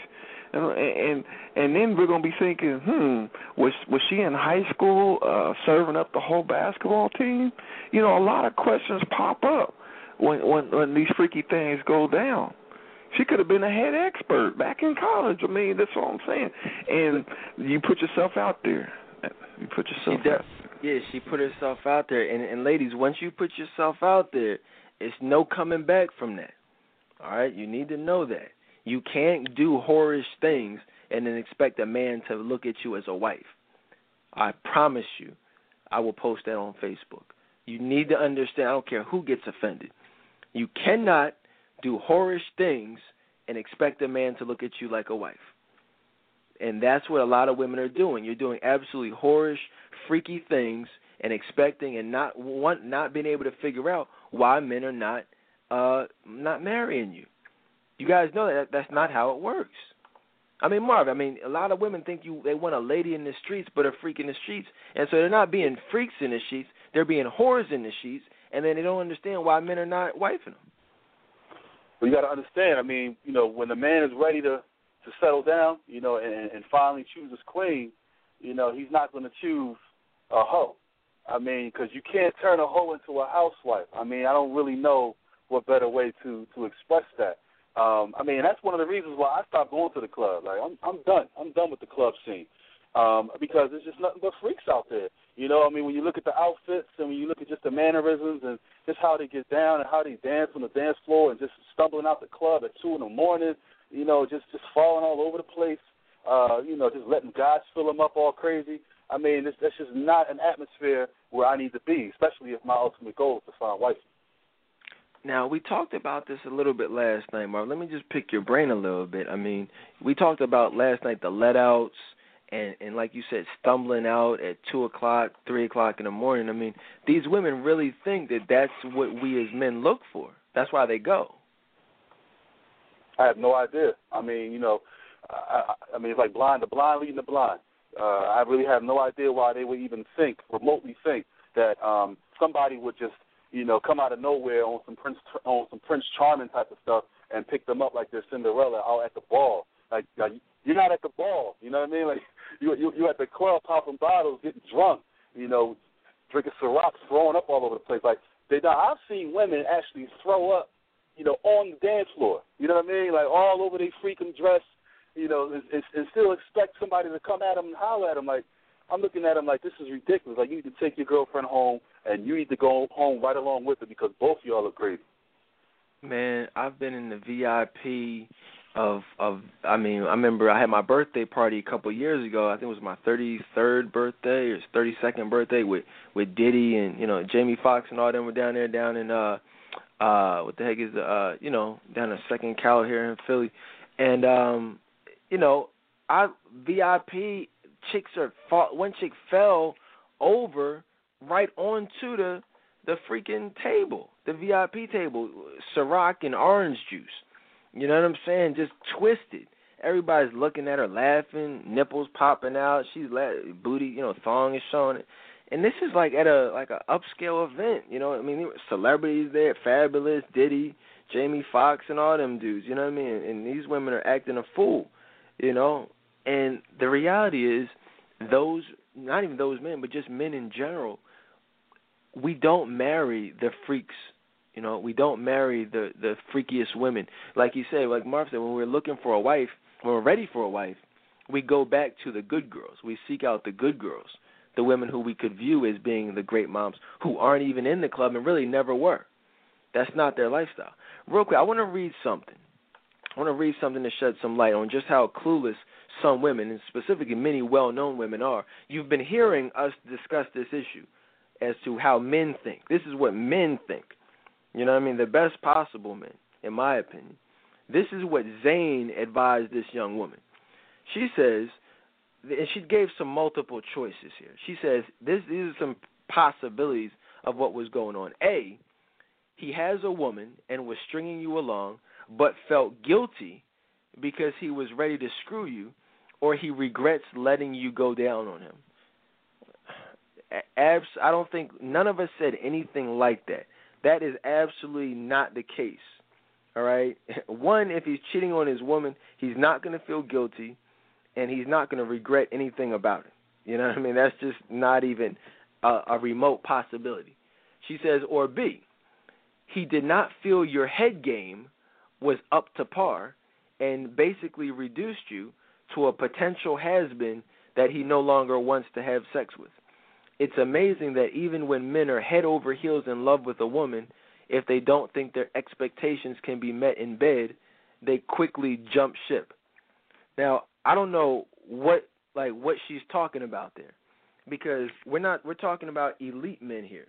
And when it comes to elite men, elite men are going to be again led by God and are going to be trusting God to bless them. And obviously, Lewis is a virgin. He's waiting for that situation. He's not overly concerned with what a woman can do in bed. Obviously, that's not his number one priority. It's not a priority for him at all. Me, that was not a priority for me when I was in the uh, dating world when I met my wife. See, that's what you have to realize. What Zane is talking about, she's not coming from a, a spiritual perspective. She's coming from a freak perspective. And she's talking about what losers and what these non elite men would be concerned about. Only an idiot would be concerned about your head game. She said maybe your head game wasn't up to par. Well, I mean, who says something like what woman says that? You know what I mean? Like who even talks like that? You know, that's how hoes talk. I know strippers who talk like that. You, your head game wasn't up to par. What does that even mean? How what do you what needs to happen for your head game to be up to par? I mean, like what? Uh, I mean, Marv, real quick. I mean, what, what does that even mean? You got to do it with know, no man. hands. I, hey, or like, hey, look, hey, look. I thought head was head, man. You know, at the end of the day, I just thought head was head. Like, what, what could, what else possibly do? I mean, you know, stand on your head while you giving head. I, I don't understand. So you got to ask Zane, man. She's the freak. She's the queen of the freaks, man. You know, freaking got hoes giving advice to to hoes. I mean, this this stuff is crazy out here. Zane is the type of woman who advises women to to go to the laundromat in the middle of the night and do laundry and have casual one night stands on the on the freaking washer while it's during the rinse cycle. That's what I mean. This is the stuff that's in her books. Like, you ever read a Zane book? And I mean, I, I don't know who's worse, her for giving that advice or women actually seeking that advice. I mean, seriously. So that's only two. That's um B right there. She says here in C, maybe he's getting vibes from you that you'll expect a serious relationship after three months if the two of you actually have sex. By cooking breakfast, while you saw it as romantic, as a romantic caring gesture, he could have taken it the wrong way. You, let me. This is not even remotely close to what this dude is thinking. He doesn't give a damn what you do. He's not in the remotest, slightest way thinking anything about three months from now. That that dude was thinking about in that moment. It had nothing to do with you wanting a relationship. It had nothing to do with him being scared of a commitment. It had nothing to do with the fact that you cook breakfast. I mean, none of that. I don't. I mean, it just really goes to show you that many women just have no idea. Well-known women are absolutely clueless as to what men are thinking about in similar situations. Another one. She says he realizes that he's not as attracted to you as he thought he was, and he wants to keep his options open. Wrong again. That's not even. That's not even. Uh, you know, a pro. It has nothing to do with an attraction because, you know, these men out here, ladies, will have sex with anybody. I know men who I had a buddy. He he say, you know, I I call me ESPN because I f him for sport. You know what I mean? He would he would be like, I just throw a paper bag. Over. I'm like, yo, you would hit that? He'd be like, so what, man? Look at the body. I put a bag over her head. I don't care about that. So the fact that Zane is su- suggesting that he's not as attracted to you as he thought he was, and he wants to keep us up, that would kind of infer that he was considering in some way wifing her up, when in reality that was never even an option. It had nothing to do with the level of attraction because all he wanted to do was hit. When he found out he couldn't hit, that's when he got hit. I mean, that's what I'm saying. I mean, oh gosh, man, I don't even know what to say in these situations. I mean, Lewis, I mean, what are your thoughts? I mean, I know that's not something obviously you've experienced, but what do you feel about Zane's some of her advice to the women? Ridiculous. I mean, it's it's it's, it's ridiculous. And, you know, the sad part is that there are a lot of women out there who take it seriously, and then and then they can't figure out, and then to be the ones that want to debate uh, when men that are looking for wives want to debate debate what they're talking about. I mean, it's just it's scary that, that women are actually listening to that advice. This is ridiculous. It's like you said, it just comes down to it. He know what he he knew what he wanted. All that other stuff, that's oh, it's ridiculous. Look, eh, let me check. I mean, great, great advice, Lewis. Let me just say this, and we're gonna get ready to wrap it up. This is the last thing that was absolutely ridiculous that Zane said, I, and she saved the best, the worst, for last. She said, most likely, this, she said this is the most likely one. He thinks that you sucked him off too easily, and he might view you as a whore because you went down on him without even having sex with him first. You know, now she started out okay because at first she started to make sense. She said maybe you sucked him off too easily, and now he views you as a whore. That's absolutely the case. But then she went ahead and ruined it by throwing in here the fact that she sucked him off without having sex with him, as if that makes any type of difference. Like it's okay to give head as long as you get sex first. You know, I guess you're supposed to give to receive. You know what I mean? Like you or receive till you'll give. But because she didn't even have sex with him, then that makes her a whore. Not forget the fact that she just gave him head, but because she didn't get sex, you know, then that makes her a whore. Like I mean, Marva, am I the only one that finds this ridiculous? Hey man, clearly Zane, Zane, she must get head her damn self, man, because she don't, she don't think that's the issue. So I mean, you know, she's just, she's just giving advice to these other women, like, go ahead and give head, it's okay. Man, this this is, and I just wanted to read that. I'm glad whoever posted that in the group posted it because there's a huge, and you've been hearing men all night long. Now you guys have some options. You can go out, you can buy some Zane books, you can ask her some advice questions and think you can understand how men think. You can even go out and buy Act Like a Lady, Think Like a Man, and get advice from a 65 year old and have a, and think you have an accurate understanding of how the men that you will want to date, the 30 year old men, the 35 year old men, how we think. The reality is, ladies, just listen to what we're saying. It's all advice from a biblical perspective that is, and it's from a real perspective. It's from men who have lived this life, but at the same time who have changed their lives, as well as, uh, you know, specifically for the purpose of helping you guys avoid these types of situations. So I do want to thank my panel, and you know, I'm not gonna, have, I don't have time to go to everybody, but because we are just about out of time, but I just want to thank Again, Lewis for keeping it real. I want to thank my man Steve for sticking around the whole show. Great to have him here. Great views. Uh, Marvin as as well. Been here a couple times before. Look forward to having all these guys back, guys. If it's all right with you, I want to do this every week, man. We could just come back every Tuesday, do barbershop talk the way it was initially meant to be done. You know what I'm saying? And from I had a vision several years ago, and we've had some great barbershop talks in the past, but I really like this panel.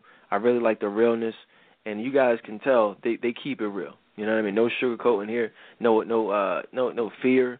Just, you know of just, just giving the real information. So again, thank you, Courtney. Was this show okay for you? Did you get what you came for tonight? Yeah, I always do. Every Tuesday. I enjoy it. Like I love it. Thank you guys so much for, you know, sharing uh, you know, the man's perspective on things. It's very helpful. Oh boy, oh boy, man! This has been one of those shows. So, at the, let me just give some closing remarks. This is what I want to do, guys. If there's anybody out here, this is what you call the altar call.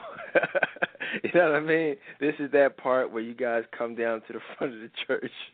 you know what I mean? Seriously though, if you, if all jokes aside, if you want help changing your lives, if you really want to let go of any type of daddy issues, any type of hurt, pain, heartbreak uh, that you've experienced you know, call me, 855-55-DEDAN, or email me at info at trctoday.com. Guys, I want to have y'all all on the cruise. The deadline is coming up for the next deposit of uh, September 30th. We're going to the Bahamas next Memorial Day weekend. Everybody's going. So come on out. All the details are available at dedantolbert.com. Check out the uh, RSVP information, the booking information, and uh, reserve those spots. Look, guys, we're going to do some uh, rebroadcasts over the next couple days. We'll come back live a little bit later on in the week. And um, I appreciate you guys for being here. I'll talk to y'all later on. Peace.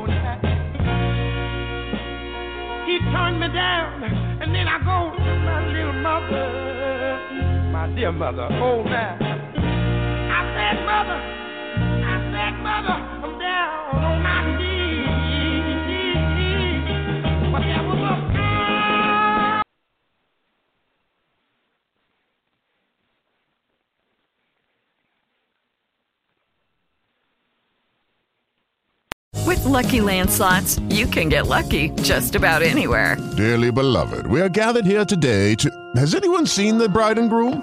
Sorry, sorry, we're here. We were getting lucky in the limo and we lost track of time. No, Lucky Land Casino, with cash prizes that add up quicker than a guest registry. In that case, I pronounce you lucky. Play for free at LuckyLandSlots.com. Daily bonuses are waiting. No purchase necessary. Void where prohibited by law. 18 plus. Terms and conditions apply. See website for details.